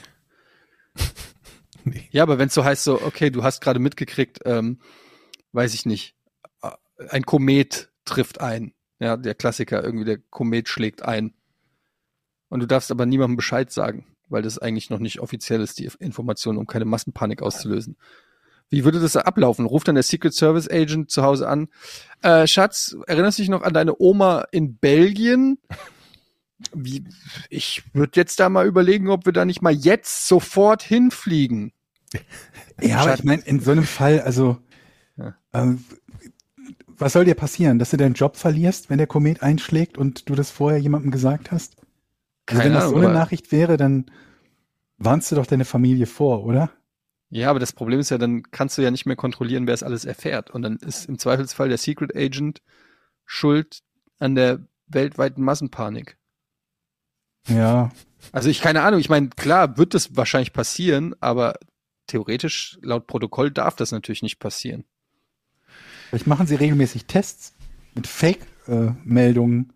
und wenn dann telefoniert wird, Die werden ständig. SMS rausgegangen ist an die Frau, Ja. Schatz, pack deine Sachen, wir fliehen nach Belgien, dann wirst du gefeuert. Genau. Secret Service wird am meisten au- ausgetauscht. Das ist der größte Schleuder, Schleuderjob, den du da haben kannst, weil du ständig irgendwelch, irgendwie gelingt wirst. Ja, aber was du eben meintest mit so normal, also in Anführungsstrichen normalem Personal wie Reinigungskräfte, keine Ahnung, Koch, Hausmeister, weiß der Teufel was, die müssen doch auch also einen sehr intensiven Background-Check haben, weil die ja ein gigantisches Sicherheitsrisiko darstellen. Oder, Ja, oder keine stelle ich mir das zu krass vor, zu schlimm vor? Eigentlich nicht, oder? Ich glaube, dass es da schon krasse Security-Checks gibt, auf jeden Fall. Und das würde aber doch auch bedeuten, dass man, dass, dass diese Position möglichst selten gewechselt wird, oder? Man möchte doch möglichst selten das Risiko eingehen, dass äh, man jemanden einstellt, der dann tatsächlich, äh, ja, keine Ahnung, was zu irgendeinem Geheimdienst gehört oder im schlimmsten Fall irgendein Attentäter ist oder so. Ja, aber ich glaube, dass du da einfach, also ich meine, was mach- machst du, wenn der Präsident sagt, ich will den Gärtner nicht mehr, dann kommt, Mhm. kann, kann wahrscheinlich keiner sagen, der bleibt. Vermutlich. Das so- wäre mal interessant zu ja. wissen, so wie da wieder so die, äh, die, ähm, ja, die, die, die Personalakten oder der Personalverlauf aussieht zwischen den verschiedenen Präsidenten. Ja, das ist eh, also ich finde das auch immer sehr interessant, da dieses, gerade in Amerika, so dieses ganze Hochtrabende und so, Wie fühlt Ähm, man sich, finde ich spannend. wie fühlt man sich eigentlich, wenn man ständig mit Secret Service umgeben ist? Also du gehst durch den Flur und fünf Leute, wie viel, wie viel sind es eigentlich, die dir ständig folgen? Man kann es ja nur, aber vor allen Dingen das Krasse ist ja, dass die auch bleiben, wenn du nicht mehr Präsident bist. Ja, man kann's Also du hast dir, das, das finde ich halt auch krass, du hast dir ja für den Rest deines Lebens, du hast ja nicht mehr so viele, aber alle Ex-Präsidenten und die Familien, die engsten Familien halt auch, Familienmitglieder, ne? das darfst du auch nicht also wenn du, wenn die Tochter von Bill Clinton joggen geht, hat die Secret, äh, Secret Service Agenten in der Nähe. Ich weiß gar nicht, wie lange das geht, für wie, ob das wirklich für den Rest, also ich glaube bei Präsidenten für den Rest des Lebens, bei Familienmitgliedern weiß ich nicht, aber ähm, das ist auf jeden Fall for life. Und ich meine, wie aufwendig auch Auslandsbesuche sind, ja, von amerikanischen Präsidenten. Ich weiß noch, als wir in Berlin bei Giga waren und da ist dann auch irgendwann, äh, gab es da auch mal, glaube ich, den ersten Besuch und dass da ja wirklich Gullideckel zugeschweißt werden, vor, vorher alle Straßenzüge mit Sprengstoffhunden untersucht werden und so. Und ich meine, der Typ fährt mit seiner, fliegt mit seiner Air Force One jede Woche irgendwo mal hin und das alle Orte Ja. müssen vorher gecheckt werden, ja, auf den Dächern, Scharfschützen. Ja, was das Was- kostet, ne? Was Alles. für ein gigantischer Logistik. Aufriss ist. Bei, äh, bei in dieser Dokumentation haben die gesagt, wenn der Präsident mit ähm, mit dem Hubschrauber, wie heißt der Hubschrauber nochmal? Der, der heißt ja auch irgendwie. Weiß ich nicht. Siegfried. Hä? Siegfried. Siegfried. ähm, der, ähm, warte, wie heißt der denn? Ich gucke es kurz nach. Marine One. One. Marine One Marine One. heißt der äh, Ach da, ja, stimmt, da wo man immer rauswinkt und so. Ja, ja, ja. Mit Ma Marine One, wenn der mit Marine One zur Landebasis von Air Force One fliegt, dann gibt's, ist irgendwie der Luftraum zwölf Meilen abgesperrt. Also 15 Kilo, über, das muss ich mal vorstellen, 15 Kilometer darf nichts mehr fliegen und so weiter. Alleine Ja. diese Logistik finde ich schon, schon krass, dass du immer, überall, wo der landet und startet, muss der Luftraum abgesperrt werden und so. Was ist schon krass alles. Was wolltest du sagen, Georg? Ich habe gerade nur überlegt, dass, ähm, dass du vermutlich irgendwie für, für wenige Millionen so einen, so einen, so einen, so einen tragbaren, hier so einen, äh, so einen, wie heißt die Dinger, den Panzerfaust oder so bekommst, mit der du so einen Helikopter runterholen könntest, ne? Ja, Aber dagegen nicht den ja nicht, Marine One, nicht den Marine Äh, One. Dagegen hilft ja nichts, den Luftraum abzuriegeln, ne? Ja. Ich habe immer gedacht, so die größte Gefahr müsste eigentlich mittlerweile Drohnen sein. Weil kennt ihr diese, kennt ihr diese Mhm. Drohnen, ähm, wie heißt das, ein Drohnenfeuerwerk im Prinzip, wo dann so Mhm. 500 Drohnen in die Luft Hm? kommen, die irgendwelche leuchten und dann machen die irgendwelche lustigen Bilder dadurch. Ich habe mir überlegt, wenn du jetzt irgendwie Al-Qaida bist oder so, gibt's die noch? Keine Ahnung, aber ihr wisst schon, was ich meine. Und dann Mhm. irgendeine Terror Terrororganisation und die schickt einfach 1000 Drohnen gleichzeitig zu so einer ähm, Rede oder sowas von so einem Präsidenten. Wie will man das denn? Also wie, und dann vielleicht noch ferngesteuerte Autos oder so. Ich will jetzt hier auch nicht den Anschlag auf den Präsidenten. Ich habe hier Schiss, dass hier gleich irgendwas passiert. Steht Aber- auf der Liste. Ja, aber so, ähm, wie, wie willst du das denn verhindern? Mit einem Ähm, EMP wahrscheinlich haben die einen EMP-Device, drücken einen Knopf. Das wollte ich gerade sagen, genau. Du die drückst auf den Knopf, alle sowas. fallen runter. Zack, Ende. So wird's sein. Aber ich habe zum Beispiel damals bei 9-11, äh, hätte ich auch nicht gedacht, dass ein Flugzeug im Pentagon landen kann. Man hat dann immer so, davor hat man immer gedacht, so, okay, wenn Pentagon, wenn das da in die Nähe von 20 Kilometern kommt, dann kommen irgendwelche Laserstrahlen, es wird einfach ein kleines schwarzes Loch in die Luft geschossen. Oder so, aber nee, es kam einfach nicht. Ich glaube, jetzt ist es wahrscheinlich der Fall. Ja, denkt man jetzt wieder so, Ja. ne? Aber du hast es damals, also ich meine, wer hätte gedacht, dass du einfach das Pentagon so leicht attackieren kannst? Hm. Naja, okay. Aber ich kann ja da noch mal, ich habe ja noch ein paar alte Buddies früher von meiner Zeit bei den Navy Seals, da kann ich ja noch mal ähm, nachhorchen, Mhm. ähm, was die so wissen. Weil ich habe mir zum Beispiel überlegt, ähm, ihr wisst ja, wir suchen immer die Millionenidee. Mhm. Was haltet ihr davon, wenn wir bei Fort Knox einbrechen? Bei Fort Knox. Wisst ihr, was Das Fort Knox Gold- ist? Ja, das ist ja Gold. das, Reserve klauen. was? Goldreserve klauen. Ja. Gold, die größten Goldreserven der Welt. Wo ist das nochmal? Äh, ja, in Amerika, Okay. in Kentucky. In Kentucky. Ja. Und äh, man kann da ja relativ gut alles recherchieren im Internet. Und ähm, hier können wir mal kurz gucken. Fort Knox, eines der weltweit größten Goldbarrenlager im amerikanischen Bundesstaat Kentucky, gilt als besonders sicher. Mehrere tausend Tonnen Granit, Beton und Stahl sind in dem Gebäude verarbeitet. Die Tresortür wiegt mehr als 20 Tonnen. An dieser Stelle möchte ich mal einen Hinweis auf Diamantenraub in Belgien bei Verbrechen ohne richtigen Namen machen. Da war so ein ähnlicher Fall. Äh, Belgien ist ja das größte Diamanten, in Belgien gibt es ja das größte Diamanten- und höchst abgesichertste Diamantenviertel in ganz Europa. Da, wo man auch denkt, geil, Rieseneisentüren, da passiert nie was. Und in dem größten Safe wurde einfach eingebrochen. Ich möchte, nicht, ich möchte jetzt nicht spoilern, warum, könnt ihr euch anhören, aber das ist so ein ähnlicher Fall. Also man kommt da schon rein, glaube ich. Also nicht mit Ach, Sprengstoff. Ja, nicht mit Sprengstoff, sondern mit Köpfchen. Und da sehe ich uns dann doch im Vorteil. Aber wie würden, wie würden wir denn mit Köpfchen? Es gibt ja Aber einen, denkst du nicht, dass es andere gab, die schon mal die Idee hatten, in Fort Knox einzubrechen? Nee, weil die nicht groß denken. Also es gibt Ah. viele, die Hm. nicht so, wir denken ja groß. Mhm. Also es, ich könnte mir vorstellen, dass es ja eine, eine, eine Safe-Kombination aus 20 Zahlen ist oder Buchstaben noch, ne, die man am Ende eingeben muss und die, an die muss man rankommen. So. Und du meinst, dann kann man das Gold mitnehmen. Und den Zweitschlüssel. Schätz doch mal, wie viel Gold da ist. das Problem dürfte halt auch sein, das abzutransportieren. Ja, Weil ein Kilo Gold, was kostet ein Kilo Gold? 20.000 Euro? Ich habe überhaupt keine Ahnung. kein Plan. 20, 25.000? Okay, lass uns mal, Eddie hat eine gute Frage.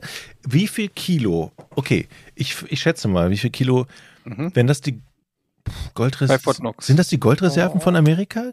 Ist das richtig oder ist das einfach nur Ein Teil. ein Teil? Okay, ein Teil der Goldreserve. Dann würde ich sagen, Ja. fünf- 15 Tonnen. 15 ist- Tonnen Gold. Ist Was zu sagst viel, du, ne? Georg? Ist zu viel, ne? 15 Tonnen. Ich sag über 1000 Tonnen. Ich weiß aber, ich habe keine Ahnung, 20.000 Tonnen? Naja, es sind 4580 Tonnen Gold mit einem aktuellen Wert von 216 Milliarden Euro.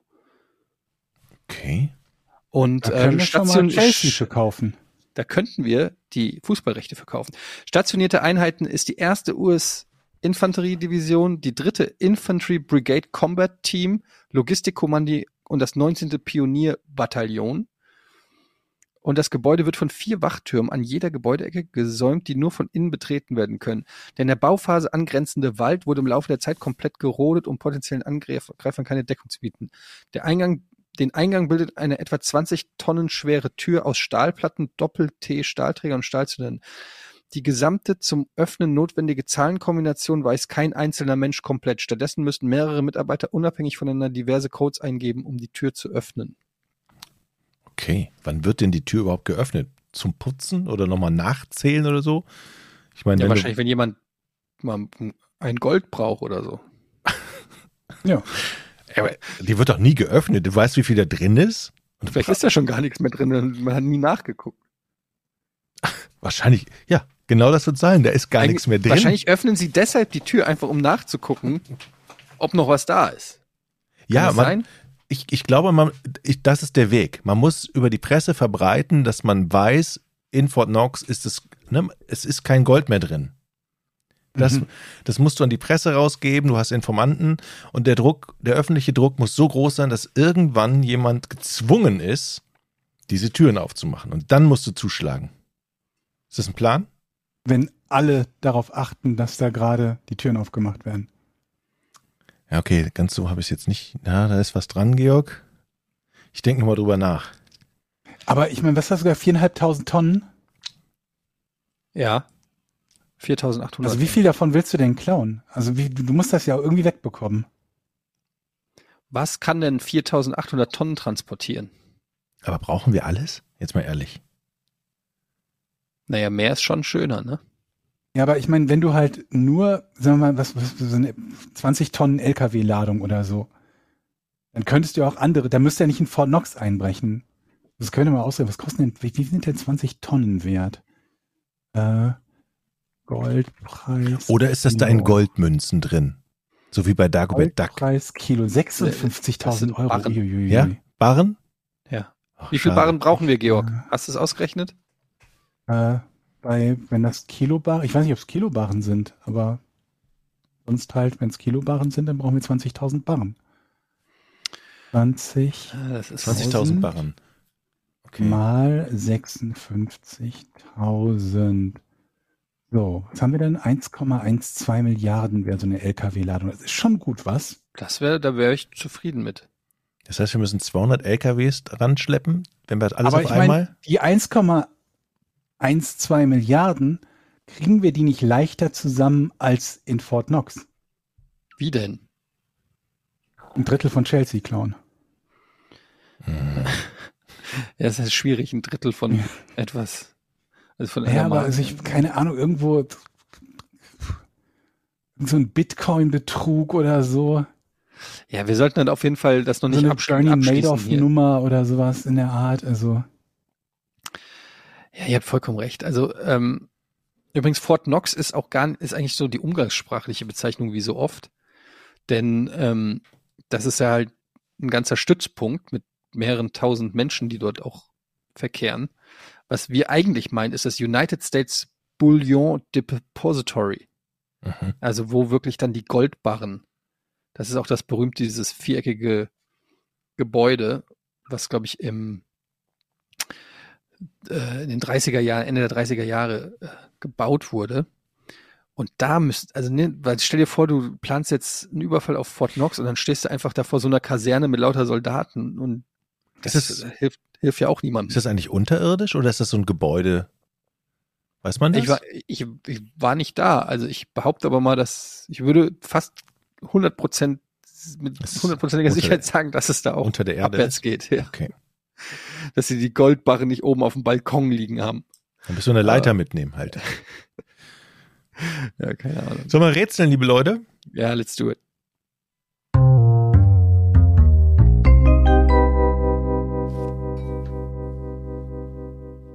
so, wir haben heute eine Frage von Harald und die lautet, was ist der Paranuss-Effekt?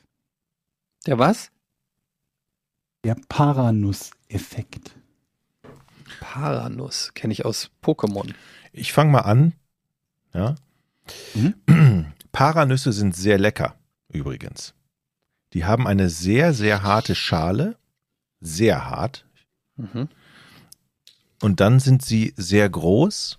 Und wenn man die äußere, äußere Haut dieser Paranüsse wegmacht, dann schmecken die sehr, sehr lecker. Also mit Haut isst, isst man die, glaube ich, nicht. Es sei denn, die ist sehr trocken. Okay, so viel zur Paranuss. Jetzt der Paranuss-Effekt. Dass du sagst halt, also du sagst das so, als wäre es Fakt, dass die lecker sind. Du magst halt auch Rhabarber, ne? Aber Paranüsse, hast du schon mal Paranüsse gegessen? Ja, natürlich habe ich Die Paranüsse sind sehr gegessen. lecker. Ich Sind, kenne die überhaupt Wenn man nicht. sie mag, dann sind sie lecker. Es gibt auch Leute, die mögen Schokolade und andere, die mögen sie nicht. Das hat doch jetzt überhaupt keinen Wert zu sagen, die sind lecker, außer dass sie dir schmecken. darf ich das nicht sagen? Du magst pa ja, natürlich darfst du das sagen, aber das, das hilft niemandem. Nee. Das stimmt, Georg. Das hilft jetzt niemanden. Aber alle wissen jetzt, dass ich gerne Paranüsse mag. Okay, cool. Aber was So, ist der Paranuss-Effekt? Die Nuss in der Schale ist. So, jetzt, ich fange jetzt mal an, sinnvoll, wie letzte Woche übrigens, sinnvoll zu fragen. Hat dieser Paranuss-Effekt, entsteht der im Körper eines Menschen? Nee. Paranuss. Ich ähm, weiß nicht genau, was das ist, aber es scheint ja eine Nuss zu sein mit einer harten Schale, wie ich gerade erfahren habe, Die sehr lecker sein soll. die sehr lecker sein soll. Die Paranuss, der Paranuss-Effekt, der wird ja gesucht. Der Paranuss-Effekt könnte, könnte es etwas mit der harten Schale zu tun haben. Nee.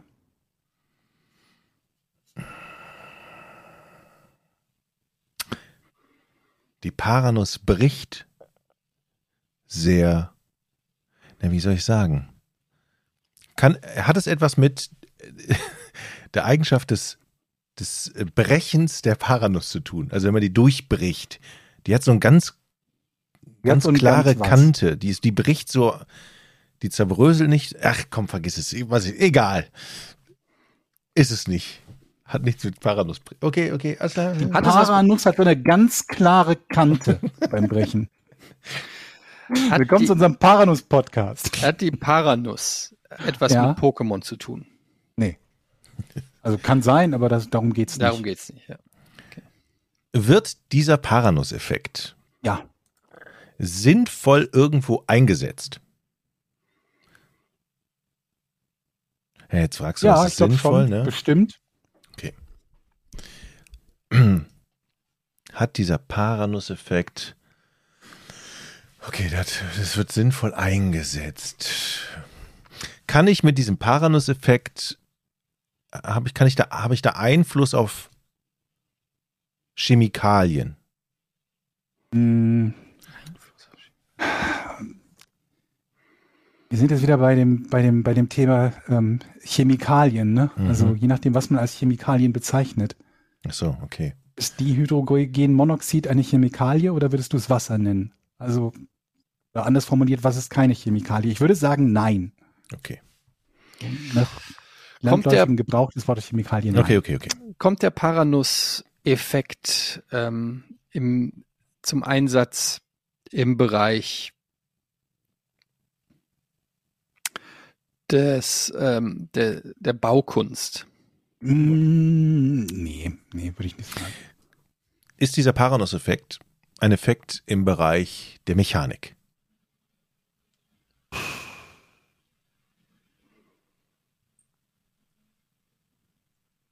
Ich sag mal nein, weil ich glaube, wenn ich jetzt sagen würde, in der Mechanik, dann würde ich das zu sehr auf den falschen Weg bringen.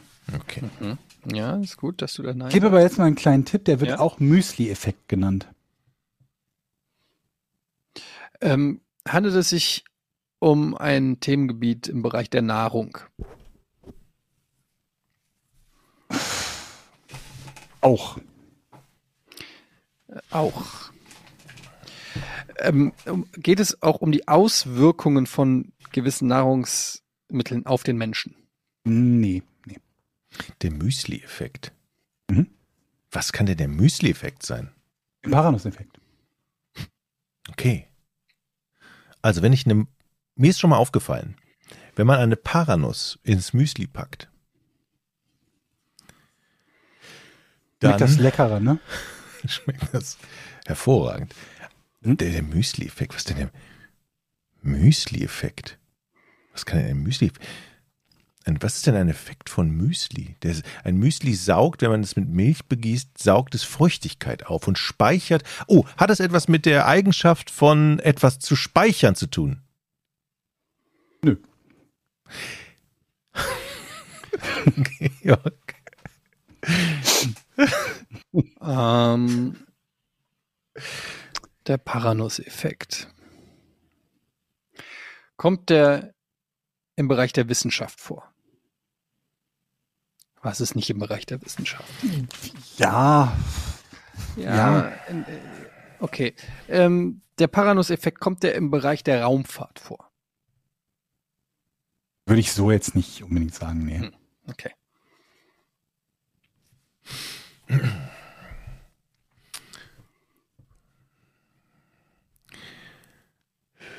Hat er ist die chemische Eigenschaften der Paranuss wichtig bei diesem Effekt? Chemische Eigenschaft. Äh, Chemische Eigenschaften? Ja, Nö. also die. Nö. Würde ich jetzt so nicht sagen. Geht es um etwas Kleines?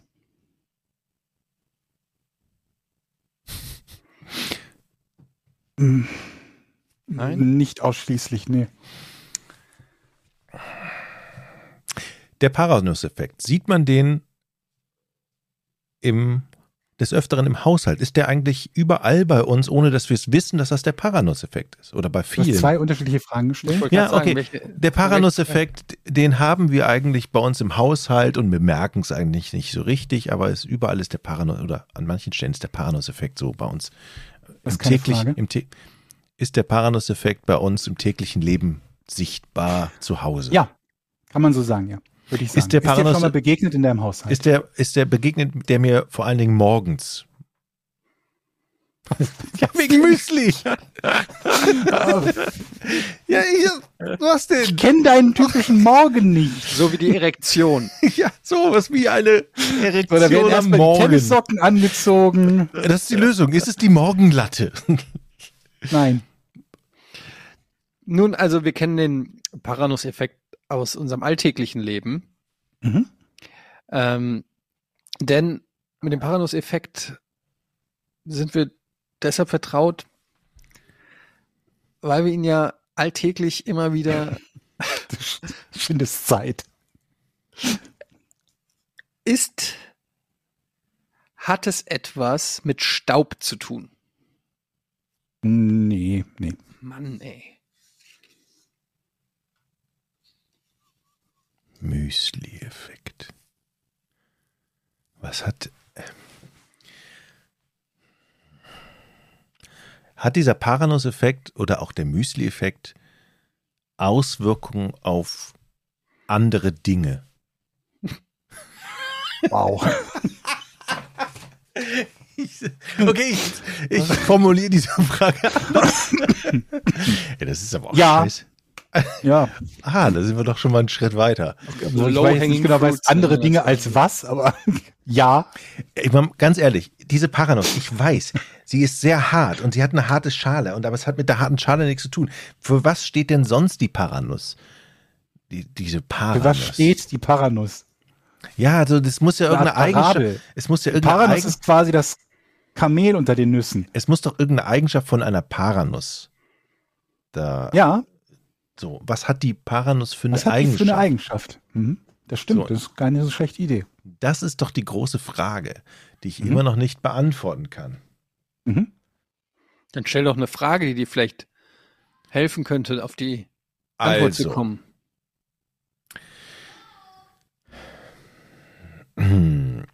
die Paranuss. Mhm. Mhm. Hat es etwas mit dem Geschmack zu tun? Hat es was mit der Größe zu tun? Ja,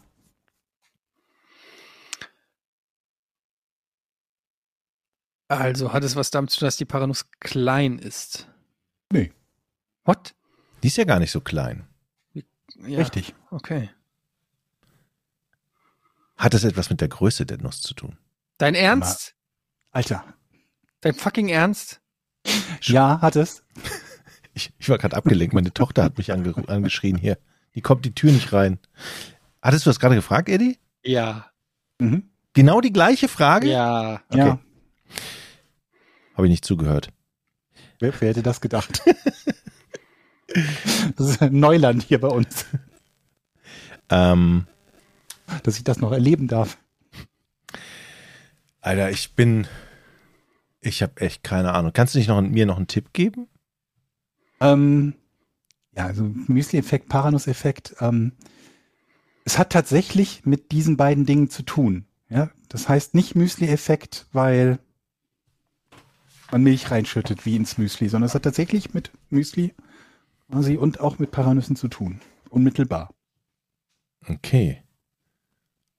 Aber es hat Nicht ausschließlich, wir, aber Aber wir haben ja gelernt, es hat nichts mit dem menschlichen Körper zu tun, wenn man die isst, dass da ein Effekt entsteht. Das hatte ich ja schon gefragt, Mhm. hast du gesagt, nein. Mhm. Und was hat Müsli für einen Effekt? Hat es, ah, ich weiß es, hat es etwas mit äh, Raumfeuchtigkeit zu tun? im Moment habe ich gedacht, jetzt machst du wieder den, den Präsidentenschreibtisch, aber nee, hat nichts mit Raumfeuchtigkeit zu tun. Was, Also, ich, was ich mir anhören musste nach dem letzten Rätsel, oh weia.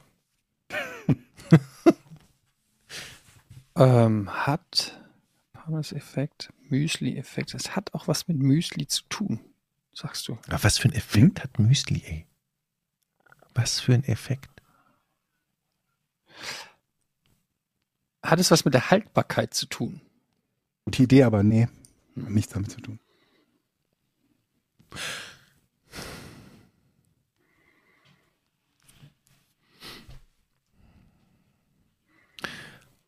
Hat dieser Effekt etwas mit anderen Nahrungsmitteln auch zu tun?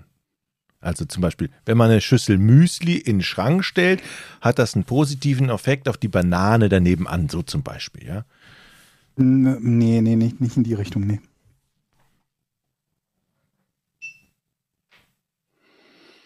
Oh Mann, ey. Ah,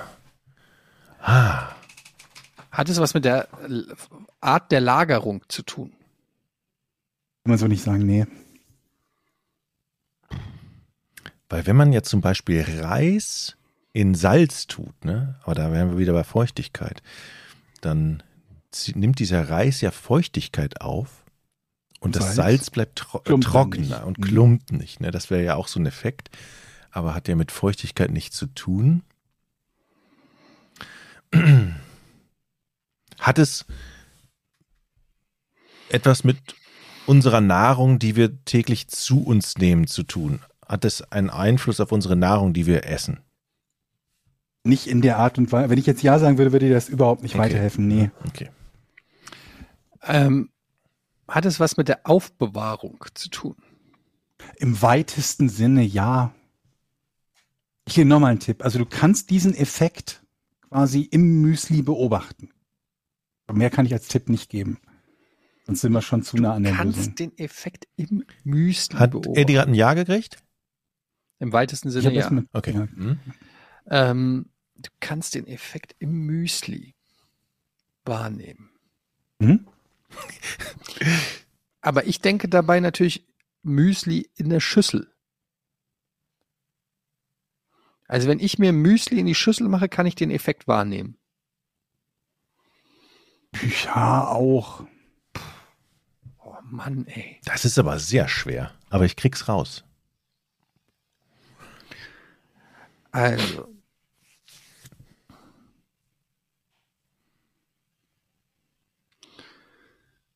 Oh, was wissen wir denn beim Müsli?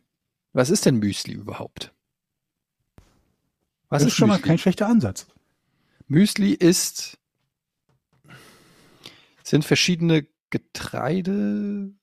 Nee, was sagt man? Was ist denn das? Für verschiedene. Ja, was ist denn Müsli? Ja, Ge, äh, Knu, Knus, Knu, ich habe keine Ahnung, was Müsli eigentlich ist. Ich sag zu allem, was man mit Milch essen kann, eigentlich Müsli. Das ist aber ja wirklich schwer. Eine Ja, gut, Zusammenstellung ich red aus schon von, verschiedenen. Ich rede schon von Müsli und nicht von einfach nur Haferflocken oder äh, Smacks oder sonst irgendwas. Oder Cornflakes oder so, sondern wirklich Müsli. Und das ist was? Das ist eine verdammt gute Frage. Darf ich das googeln, was Müsli ist? Nee, darfst Ja. du nicht. Nur was Nee, ich habe Sorge, dass du ist. da irgendwas zufällig googelst, was mit dem mit der Lösung Okay, dann sag du es mir, Jochen. Was ist ein Müsli? Naja, Müsli ist eine Zusammensetzung aus Rosi also ne, es gibt äh, Müsli mit äh, Rosinen und also Obst und Was ist Haferflocken. Müsli? Du kannst ja Müsli Dinkel- nicht erklären mit Müsli.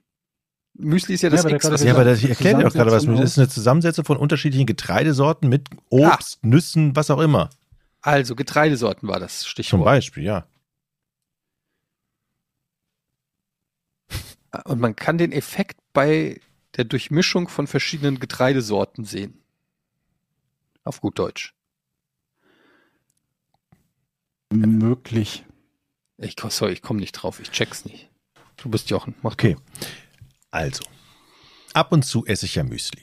Mhm. Dann holt man das ja aus der Packung raus und kann man den Effekt, du kann, man kann den sehen, hast du gesagt, ne? Mhm. Kann man ihn sehen, also kann man ihn unmittelbar sehen, wenn man das Müsli vor auf dem Tisch hat und das Müsli anguckt oder muss man es, kann man es nur sehen, wenn man es über einen längeren Zeitraum beobachtet? Eine Frage, eine Frage. Kann man es unmittelbar sehen, wenn das Müsli auf dem Tisch steht? Würde ich dann diesen Müsli-Effekt sehen können? Ja, kannst du sehen, ja, doch.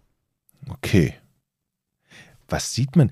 Hat das etwas mit Farbe zu tun? Nee, würde ich nicht so sagen, nee.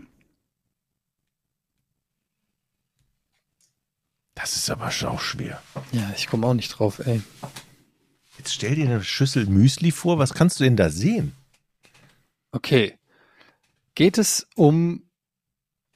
Da, also du hast ja auch explizit gesagt, mal es geht nur mit Müsli, nicht mit Smacks zum Beispiel. Also den Effekt, der, Ja, den ja. Paranuss-Effekt hätte ich jetzt nur mit Müsli, aber nicht mit Smacks zum Beispiel. Genau, ja, also richtig. Oder nur mit, mit reinen Haferflocken hätte sie ihn auch nicht oder nicht in dem Maße. Okay, also geht es um die. Ja, geht es nur mit Sachen, wo mehrere unterschiedliche, was auch immer, die Sachen sind. Ja. Ah, ich glaube, ich habe die, ich glaube, ich habe die Idee. Ja, Okay. guter Weg, gute ich glaube, Richtung. ich habe ja. die Idee. Also wenn du siehst, die der Paranuss-Effekt, der Müsli-Effekt, den siehst du nur beim Müsli, weil da verschiedene Getreide oder Nüsschen oder was auch immer sind, dann heißt das, ja, dann heißt das, dass du Der Paranuss-Effekt heißt,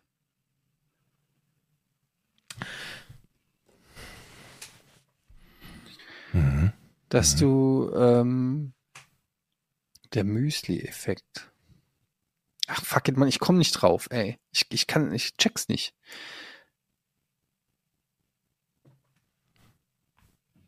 Vielleicht sowas wie,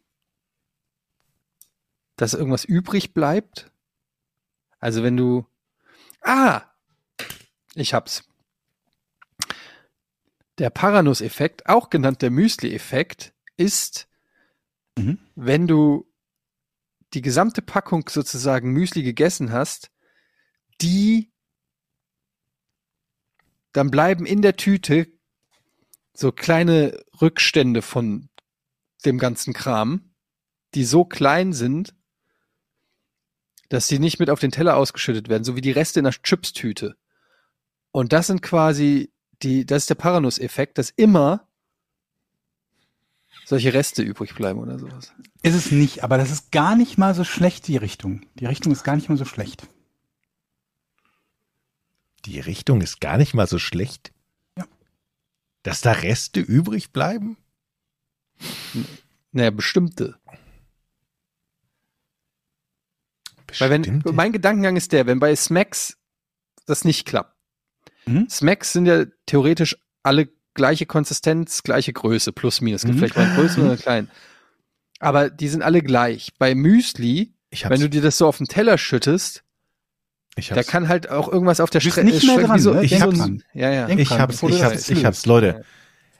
Also, es kann ja nur damit zu tun haben mit Anziehungskraft und Magnetismus. Stimmt?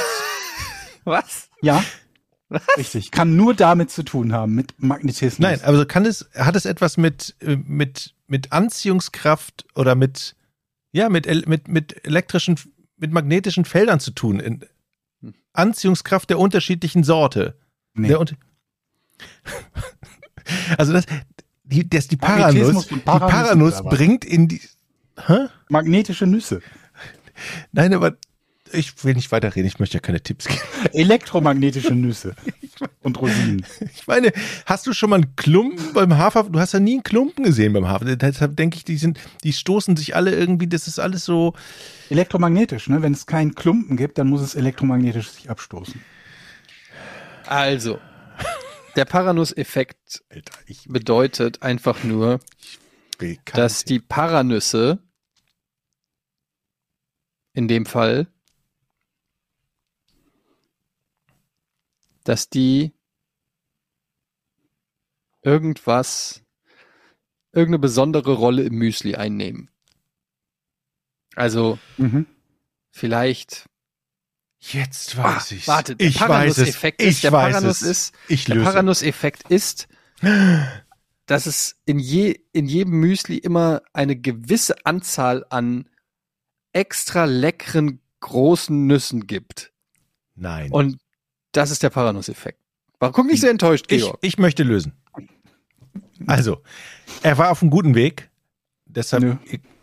Etienne ist wieder dran. Was? Das war noch keine Frage. das war, also pass auf. Es ist ja so, auf der Packung von, von Müsli, so steht ja immer auf der Rückseite, kann Spuren von Nüssen, Nüssen enthalten. enthalten. Das heißt, in jedem Müsli ist ein mini, mini Prozentsatz von Paranussmehlkrümel drin. Ja? Nein. Leck mich. In den USA, gibt's gibt's äh, Richtlinien dafür, wie viel, wie viel äh, äh, Rattendreck und so weiter in Erdnussbutter sein darf. Wusstest du das? Wie viele, wie viele Insektenbeine und also Echt? Ach, ja. Du Scheiße. Gibt's vermutlich hier auch, weil bei so einer Massenproduktion halt, wenn da irgendwo eine Fliege reingerät, dann hast du ja schon irgendwie so Insektenreste da mit drin. Aber das ist es auch nicht. Boah, ist das, ich, ich will dir aber Also man kann diesen Effekt sogar an der Packung schon sehen, an so einer typischen Müsli-Packung. Einer durchsichtigen natürlich, sonst könntest du ihn nicht sehen. Da kannst du, oh, das war ein Tipp, ne? Da kannst du diesen Effekt schon beobachten. Okay, der Ken. ist der, dass du die Paranüsse durch die Verpackung erkennst. Mhm. Alles klar. Der Paranuss-Effekt, wie du es gerade beschrieben hast. Man sieht ja, wenn man ein Müsli hat in einer Klarsichtverpackung, da ist ja immer so ein bisschen Staub, der an diesem, der da dran klebt. Verstehst du? Mhm. Mhm. Also man, man, das erkennt man ja. Wo ist denn der Staub? Der Staub ist immer, Immer? ah, ich weiß es. Na? Der Paranuss-Effekt sorgt dafür, dass das Müsli nie staubig aussieht oder verdreckt, sondern immer rein. Wie, das werde ich, weiß ich noch nicht. Aber so eine Müsli-Packung sieht ja immer schön aus. Obwohl die tausendmal getragen wird, durchschüttelt wird, wo man ja denkt, Also ich bin jetzt. Ey, warte, ich möchte, ich möchte jetzt, Nee, das war doch die Lösung, oder? Fertig. Ist nee, das das war richtig? nicht die Lösung. Ich bin jetzt für die Lösung. Es geht zu lange. Mhm. Ich soll das lösen für euch jetzt. Du musst jetzt lösen. Oder? Nee, nee, nee, nee, nee. Jeder noch einmal. Jeder noch einmal. Okay. Ich bin nah dran. Also, man kann es der Ich- durchsichtigen Packung Gebe ich, sehen. gebe ich einfach noch einen Nein, Tipp? mir. Du hast eben dem Eddie einen Tipp gegeben. Ich bin wirklich Wenn heiß. jetzt ihr beide nur noch dran seid und ich nur dir den Tipp gebe, dann hat Etienne ja gar nichts mehr von. Ja. Ja. Stimmt. Aber dafür hat er ja eben auch einen Tipp gekriegt. Ihr habt beide schon Tipps bekommen. Also, ich brauche keinen Tipp, gib dem von mir aus den Na, gib dem Eddie den Tipp. Ich, weiß, dass er es löse eh nicht ohne schafft. Tipp. Der Paranuss-Effekt, den man ja auch sogar auch Müsli-Effekt nennt, weil man den kann man sogar in einer transparenten Müsli-Verpackung einfach auch sehen. Ähm, dabei handelt es sich einfach um eine ähm, Ding ähm, mit dem von also da muss halt die durch man kann erkennen, am Müsli-Effekt erkennt man, wie wertig der Müsli ist. Man erkennt an der transparenten Müsli, welche Sorten von unterschiedlichem Kram da drinne ist und kann deshalb ähm, sagen, wenn es ein guter Paranuss-Effekt ist, dann heißt das, da Paranuss steht in dem Fall für große, leckere, prächtige Nüsse und nicht für kleine Scheißnüsse. Und der Paranuss-Effekt sagt eben aus über das Verhältnis von geilem Scheiß in der Müsli-Tüte. Nö. Cool. So, Weißt du, ich, nee, ich bin, ich bin total fair. Wenn Eddie keinen Tipp kriegt, will ich auch keinen. Ich versuche jetzt auch zu lösen und wenn ich das nicht schaffe, dann darfst du lösen. Das ist doch eine. F ich bin Sportsmann. Nimm doch den Tipp. Ich will ihn auch hören. Okay, ich nehme den Tipp. Das hat nicht lange gedauert, was passiert, denn, wenn man, was passiert denn, wenn man Müsli schüttelt? Genau das habe ich mich eben auch gefragt. Keine Ahnung. Dann ist er geschüttelt. Ich habe keine Ahnung, was passiert, wenn man Müsli schüttelt. Also, ich beschreibe das mal. Hol doch mal Müsli und schüttelt. Also, wenn man Müsli schüttelt, Mhm. Hashtag Müsli-Schüttler. dann sinken die leichten Teile auf den Boden theoretisch. Und die, und die schweren würden oben bleiben. Ist das so? Nee, die schweren sinken ab und die leichten bleiben oben natürlich, weil sie ja schwerer sind. Wenn man Ist Müsli. das so? Das ist doch reine Behauptung gerade. Ja, ja, ich stelle es mir auch vor. Ich bin noch nicht so sicher, ob das stimmt. Ich stelle auch noch keine Frage, weil das ja meine letzte Chance ist. Ich möchte. Hat, hat dieser Paranuss-Effekt einen positiven Effekt auf das Kaufverhalten möglicherweise der Leute, weil eben der Paranuss-Effekt Mal, hast dafür, du Lack gesoffen? dafür ich sorgt. sag gerade, was passiert, wenn man Müsli schüttelt und du kommst mit Kaufverhalten. Nee, pass auf. Wenn man Müsli schüttelt, kann es ja, Ja. sein, dass es unappetitlich aussieht. Tut es aber nicht. Aufgrund des Paranuss-Effektes möglicherweise. Mhm. Ich habe noch keine Frage gestellt. Ich denke nur laut. Mhm. Das war so mein Gedankengang. Jochen, zieh's doch nicht unnötig in die Länge, bitte. Okay. Ich stelle eine Frage. Danke. Der Paranuss-Effekt. Hat der etwas.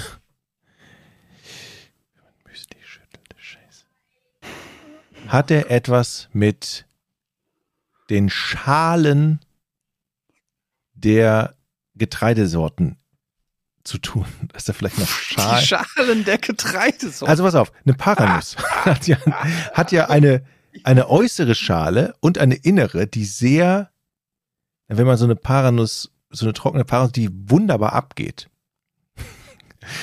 Das könnte ja von Vorteil sein. Ich habe keine Ahnung. Georg, löse auf. Warst du nicht nochmal noch mal dran? Nein, Etienne? nein, nein. Wir wollen nicht mehr. Beschreibt einfach den Effekt, dass wenn du, wenn du zum Beispiel ein Müsli schüttelst, die großen Teile nach oben wandern.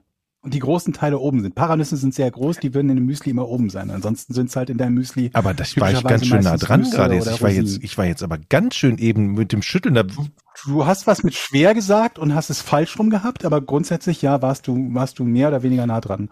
Und das passiert in sogenannten granularen Medien, also in einer Menge unterschiedlich großer Teilchen, äh, durch Schütteln. Und ich glaube, es ist noch gar nicht mal hundertprozentig geklärt, warum das so ist. Also eine Wie der soll man das Erklärungen denn dafür wissen? ist, Ich habe noch nie ein Müsli geschüttelt. aber du hast noch nie gesehen, dass in dem Müsli die großen Teile oben sind und unten ist der ganze Staub und nur noch die Flocken? ich war so dicht auch dran. Leute. Ich war so drin. Ich habe es nur anders. Noch- Mann, ey, Unlösbare Frage gefunden. Ja. aber was hat das Glück- mit der Paranuss zu tun, frage ich mich. Ich, Dass die groß ist. Sehr groß. okay, Verstehst dass du, sie Jochen? groß ist, aber okay. Äh, Okay, aber das, äh, ja, gut. Lecker, habe ich gehört im Podcast. Das Rätsel war von Harald? Harald. Okay, Harald. Danke, Harald. Danke für dieses Rätsel. Danke, Was? Harald. Du hast ja den Hass von Etienne zugezogen. Ja, das ich einfach. war so bin- dicht dran.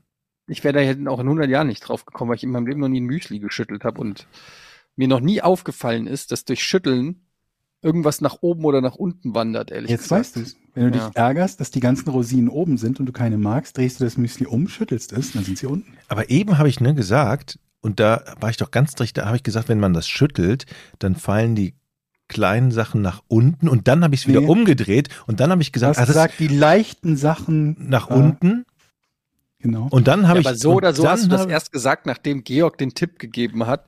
Äh, was passiert denn, wenn man es schüttelt? Also Genau, tu genau. mal Es- nicht so, als ob Nein, du nein, auf ist das ja- Schütteln gekommen bist. Ist ja egal, aber dann habe ich es wieder umgedreht. Also ich bin und dann habe ich gesagt, ah nee, das ist ja unlogisch. Die schweren Sachen fallen ja nach unten. Da, Mhm. Jetzt einfach so. Gut. Lass gut Wäre auch so nicht richtig, also weil ne, es ging um Größe, nicht um Gewicht oder um Masse. Gut, dann sind wir jetzt hier kurz noch bei patreon.com slash podcast ohne Namen, ähm, wo ihr den Podcast supporten könnt und ähm, auch ja, Fragen stellen könnt. Ähm, hast du schon was? Also ich. Mach du mal. Gut.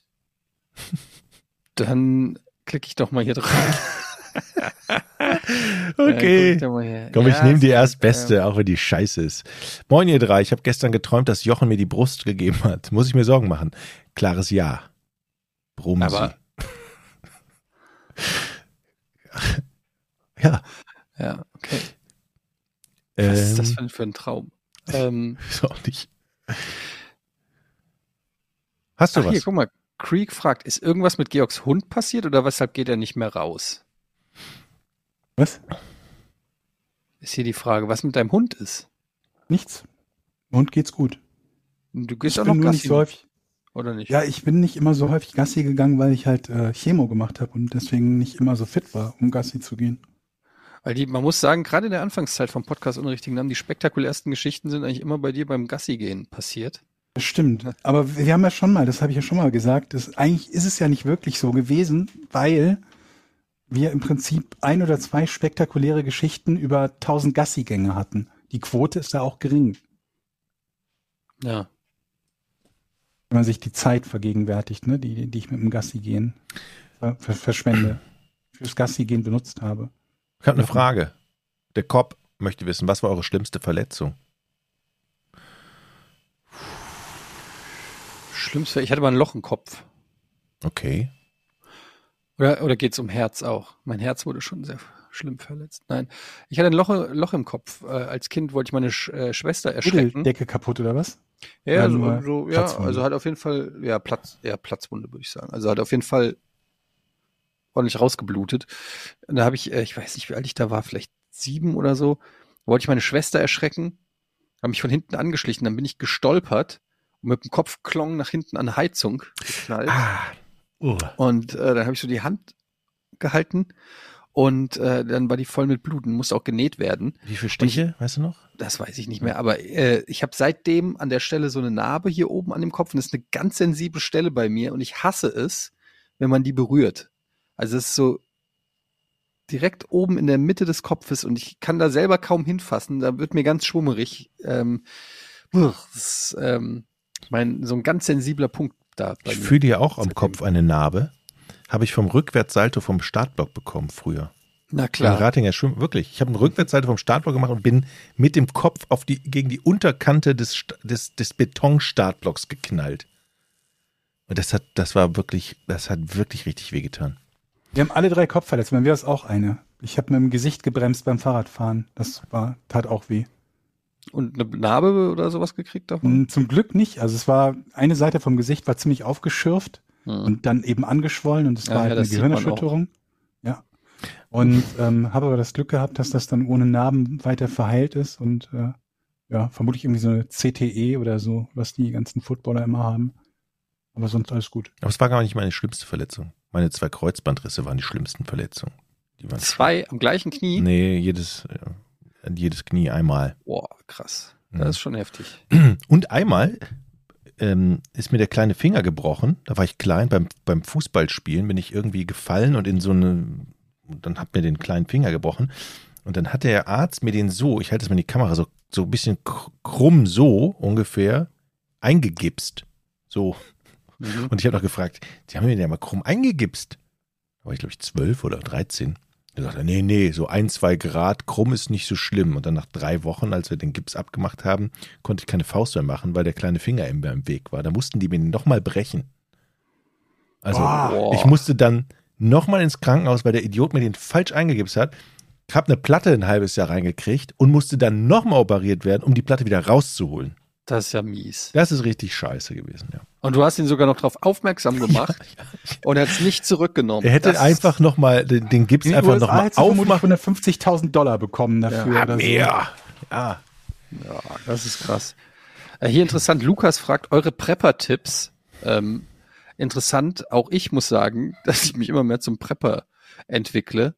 Ähm, ich war sogar neulich auf einer Prepper-Seite und habe geguckt, äh, was es so alles gibt.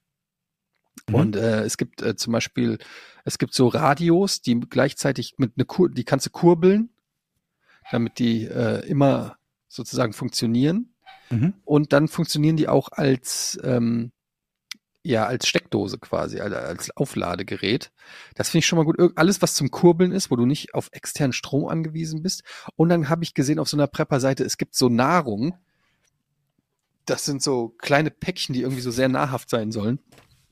Und äh, mit denen kann man dann irgendwie 40 Tage lang Aber das ist so, mit einem Päckchen davon pro Tag oder so überleben. das ist so, ich gebe es ungern zu. Wasserfilter. Ich gebe es ungern zu. Ich mache mir auch solche Gedanken. Ich verwerfe die dann ganz schnell, weil ich de- denke so, nee, solche Gedanken musst du nicht machen. Aber ist das, Feuerstahl. Liegt, es- liegt es in jedem von uns eigentlich irgendwie drin, dass man sich darüber ge Gedanken macht? Weiß ich nicht, in mir liegt's drinne auf jeden Fall. Ich habe auch schon gedacht, ich kaufe mir einfach so 30 Packungen Nudeln mit 60 Packungen Tomatensoße. Einfach nur so. Das, aber, ja, aber das, das ist ja schon wieder so. Das hat ja, das ist für mich nicht preppen. Das ist für mich, das ist einfach Panik. Was ist denn die, die platzeffektivste Nahrung, wenn es jetzt nur darum geht, den Kalorienbedarf zu decken? Das können wir uns mal als erstes überlegen. Ja, ich glaube, Also das sind Nudeln dann dürfen solche schon Sachen. ziemlich weit vorne sein, ne? Ja, keine Ahnung. Aber mir geht's auch um Waffen, zum Beispiel. Was für Waffen? Wenn die, wenn die Zombie-Kalypse ausbricht. Aber welche Au Auswahl hast du denn da? Ja, eben, das ist das Problem. Was kannst du denn hier in Deutschland legal besitzen? Fast nichts. Nicht mal ein Klappmesser oder doch ein Gasspray, so, äh, so Pfefferspray, Elektroschocker. Ja, ich würde mir Ich glaube schon selbst so Teleskop-Schlagstöcke äh, sind schon verboten. Also alles, was nicht, glaube ich, eindeutig auch als Waffe irgendwie, also irgendwas, was was aussieht als was anderes und dann eine Waffe ist. Früher gab es ja Ich glaub, so, du weiß ich so Gehstöcke, die auch ein Schwert waren oder Du sowas. musst, glaube ich, nochmal unterscheiden zwischen was du besitzen darfst und was du irgendwie, wo- womit du draußen rumlaufen darfst. Das sind dann nochmal Ja. zwei unterschiedliche Paar Schuhe. Aber trotzdem, verglichen mit den USA haben wir da nicht so viel. Und es gibt ja auch so, ich habe mir dann neulich habe ich mir Videos angeguckt von Schreckschusspistolen. Und ähm, da gibt's so verschiedene Leute, die das dann testen, die schießen dann damit auf Melonen oder so und gucken oder auf Plastikflaschen, ob was passiert und so. Aber das ist alles, ich glaube, was am besten als, als Verteidigungswaffe funktioniert, ist so eine, immer noch die Zwille. So eine Steinschleuder mit Eisenkugeln. Ja, ist Oder? Gegen Zombies? Gegen was denn? Gegen, gegen was möchtest du denn damit? Wer, wer auch immer angreift halt. Überleg mal, so eine Steinschleuder, so eine professionelle Ja, vor allen Dingen, die kannst du, die kannst du in die Hose stecken, du kannst Munition in die linke Tasche. mit einer Eisenkugel. Pfum. Ja, sehr gut. Oder? Mit Murmeln. Auch gut. Finde ich gut. Und Nenn mir was, nenn mir was oder, Besseres. oder einen, einen selbstgemachten Flitzebogen, so ein, so, ein, so ein Bogen, Pfeil und Bogen. Wieso selbst gemacht? Gerade selbst gemacht doch nicht. Also, Pfeil und Bogen, kann man den, äh, oh, kann man Armbrust, darf man eine Armbrust besetzen? Armbrust, auch gut. Also Bogen darfst du auf jeden Fall. Dann würde ich im Zweifelsfall erstmal einen Bogen vorschlagen. okay. Was ist denn mit so einer Armbrust? Ich guck mal direkt. Armbrust. Armbrust ja. ist gut. Kann man Und sonst halt so eine Axt oder so? eine Axt, ja, aber du brauchst ja eine Projektilwaffe. Ja, nicht zwingend. Also du musst ja zunächst mal überhaupt irgendwas haben, was als Waffe taugt. Ja, aber Axt, da musst du ja Nahkampf. Du willst ja aus deiner Festung hier rausballern. Ja, aber eben nicht. Also ich meine, du hast ja kein Interesse daran, einfach nur zufällig die Zombies irgendwo am Arsch der Heide abzuknallen. Also so ein Scharfschützengewehr wäre damit das kontraproduktivste. Aber wir sind uns schon einig, dass Zombies hier ein Synonym für Russen ist, oder?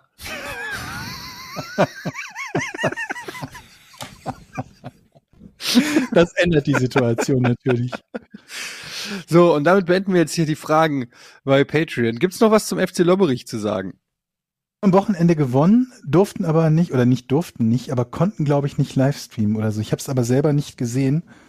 Ähm, unter anderem, weil es dann auch nicht live war. Und äh, muss gerade mal gucken, ob ich eine neue Ankündigung sehe für das nächste Spiel. Ich habe auch gar nicht genau mitbekommen, warum sie nicht gestreamt haben. Ob die Gegner was dagegen hatten oder ob das irgendwie technisch zeitlich nicht gegangen wäre. Spielankündigung. Haben wir noch keine neue drin. Werden wir noch erfahren. Aber Hilfe ist schon unterwegs. Ich habe hier schon äh, zwei Kameras, die ich nicht mehr benutze, eingepackt, sind schon eingepackt. Oh, ich suche cool. nur noch, ich suche nur noch die Akkus dazu. Deshalb hat sich die das Wir Versenden brauchen halt nicht etwas einfach nur irgendwie eine zufällige Kamera, ne? Äh, danke, Georg. Das ist richtig. Ich habe aber Ja. schon äh, die technischen äh, Ge- Voraussetzungen beim FC Lobbrich abgeklopft. Ja. Und diese schwenkbare, gute Kamera herausgefunden, dass die gut ist für die. Mhm. Genau. Bin gespannt. Okay, dann ähm, hätten wir das auch geklärt und dann hören wir uns nächste Woche wieder. Ja. Mhm. Ähm, dann äh, übrigens, ich hatte, weil das viele wahrscheinlich auch wissen wollen und auch die Menschen sprechen mich auf der Straße an und sagen oft Markus, nein, ähm, und sagen Etienne, wie war das Gesichtspeeling? Uh. Und da möchte ich an der Stelle sagen, ich habe dann mich doch für die Ganzkörpermassage entschieden und nicht das Gesichtspeeling gemacht. Deshalb gibt es da keine ähm, Erfahrungswerte. Das ist ein bisschen schade, ich weiß. Ich hätte auch Bist gerne du eigentlich erfahren, überhaupt wie es noch ist. mal gesnowboardet nach deinem Ich bin noch einmal gesnowboardet, ja. Und es war äh, ähnlich geil. Da, dann eine Frage zu deinem Skiurlaub. Wie oft warst du auf der Piste? In den ganzen- Dreimal. Mal, ne? Nee, dreimal. Aber das erste Mal würde ich nicht zählen, da bin ich nur einmal die Kinderpiste runter, um zu gucken, ob das überhaupt funktioniert. Zweimal richtig. Was machst du dann im Skiurlaub, wenn du nicht Ski fährst oder Snowboard Essen. fährst? Essen, ich bin Schlitten gefahren. Guck dir mal meine Schlittenabfahrt Ja. an. Ach, hast du dir schon angeguckt, ne? Nee, noch nicht. Aber wie oft bist du da runtergefahren? Einmal? Nee, ne? Nee, dann an den Tagen, glaube ich, zweimal oder so. Zweimal vielleicht. Nicht viel. Insgesamt waren es vielleicht fünf, fünf, sechs Abfahrten, die ich gemacht habe in einer Woche. Hm. Ja. Verpasst Aber es hat mir das gereicht. Ich war trotzdem, ich hatte trotzdem schönen Urlaub. Ah, Okay, Und ich Ja. hatte eine Ganzkörpermassage, okay. Okay, Nicht gut. Bei der ich übrigens eingeschlafen bin. dann habe ich die, dann habe ich die Frau, die mich massiert, habe ich gefragt, äh, ist es eigentlich normal, dass man bei einer Ganzkörpermassage auch einschläft? Und dann hat sie gesagt, es kommt vor, aber bei Ihnen habe ich es gehört. sehr schön. Na gut. Okay, ihr ähm, Lieben, bis nächste Woche, wa? Bis zum nächsten Mal. Tschö. Tschö. Drei, Tschüss. zwei, eins. Podcast ohne richtigen Namen. Die beste Erfindung des Planeten. Zu 80% Fake. nackt und auf Drogen. Podcast ohne richtigen Namen. Podcast ohne mich, wenn das hier so weitergeht. Ganz ehrlich. Du hast nicht ernsthaft versucht, Tiefkühlpommes in der Mikrowelle zu machen.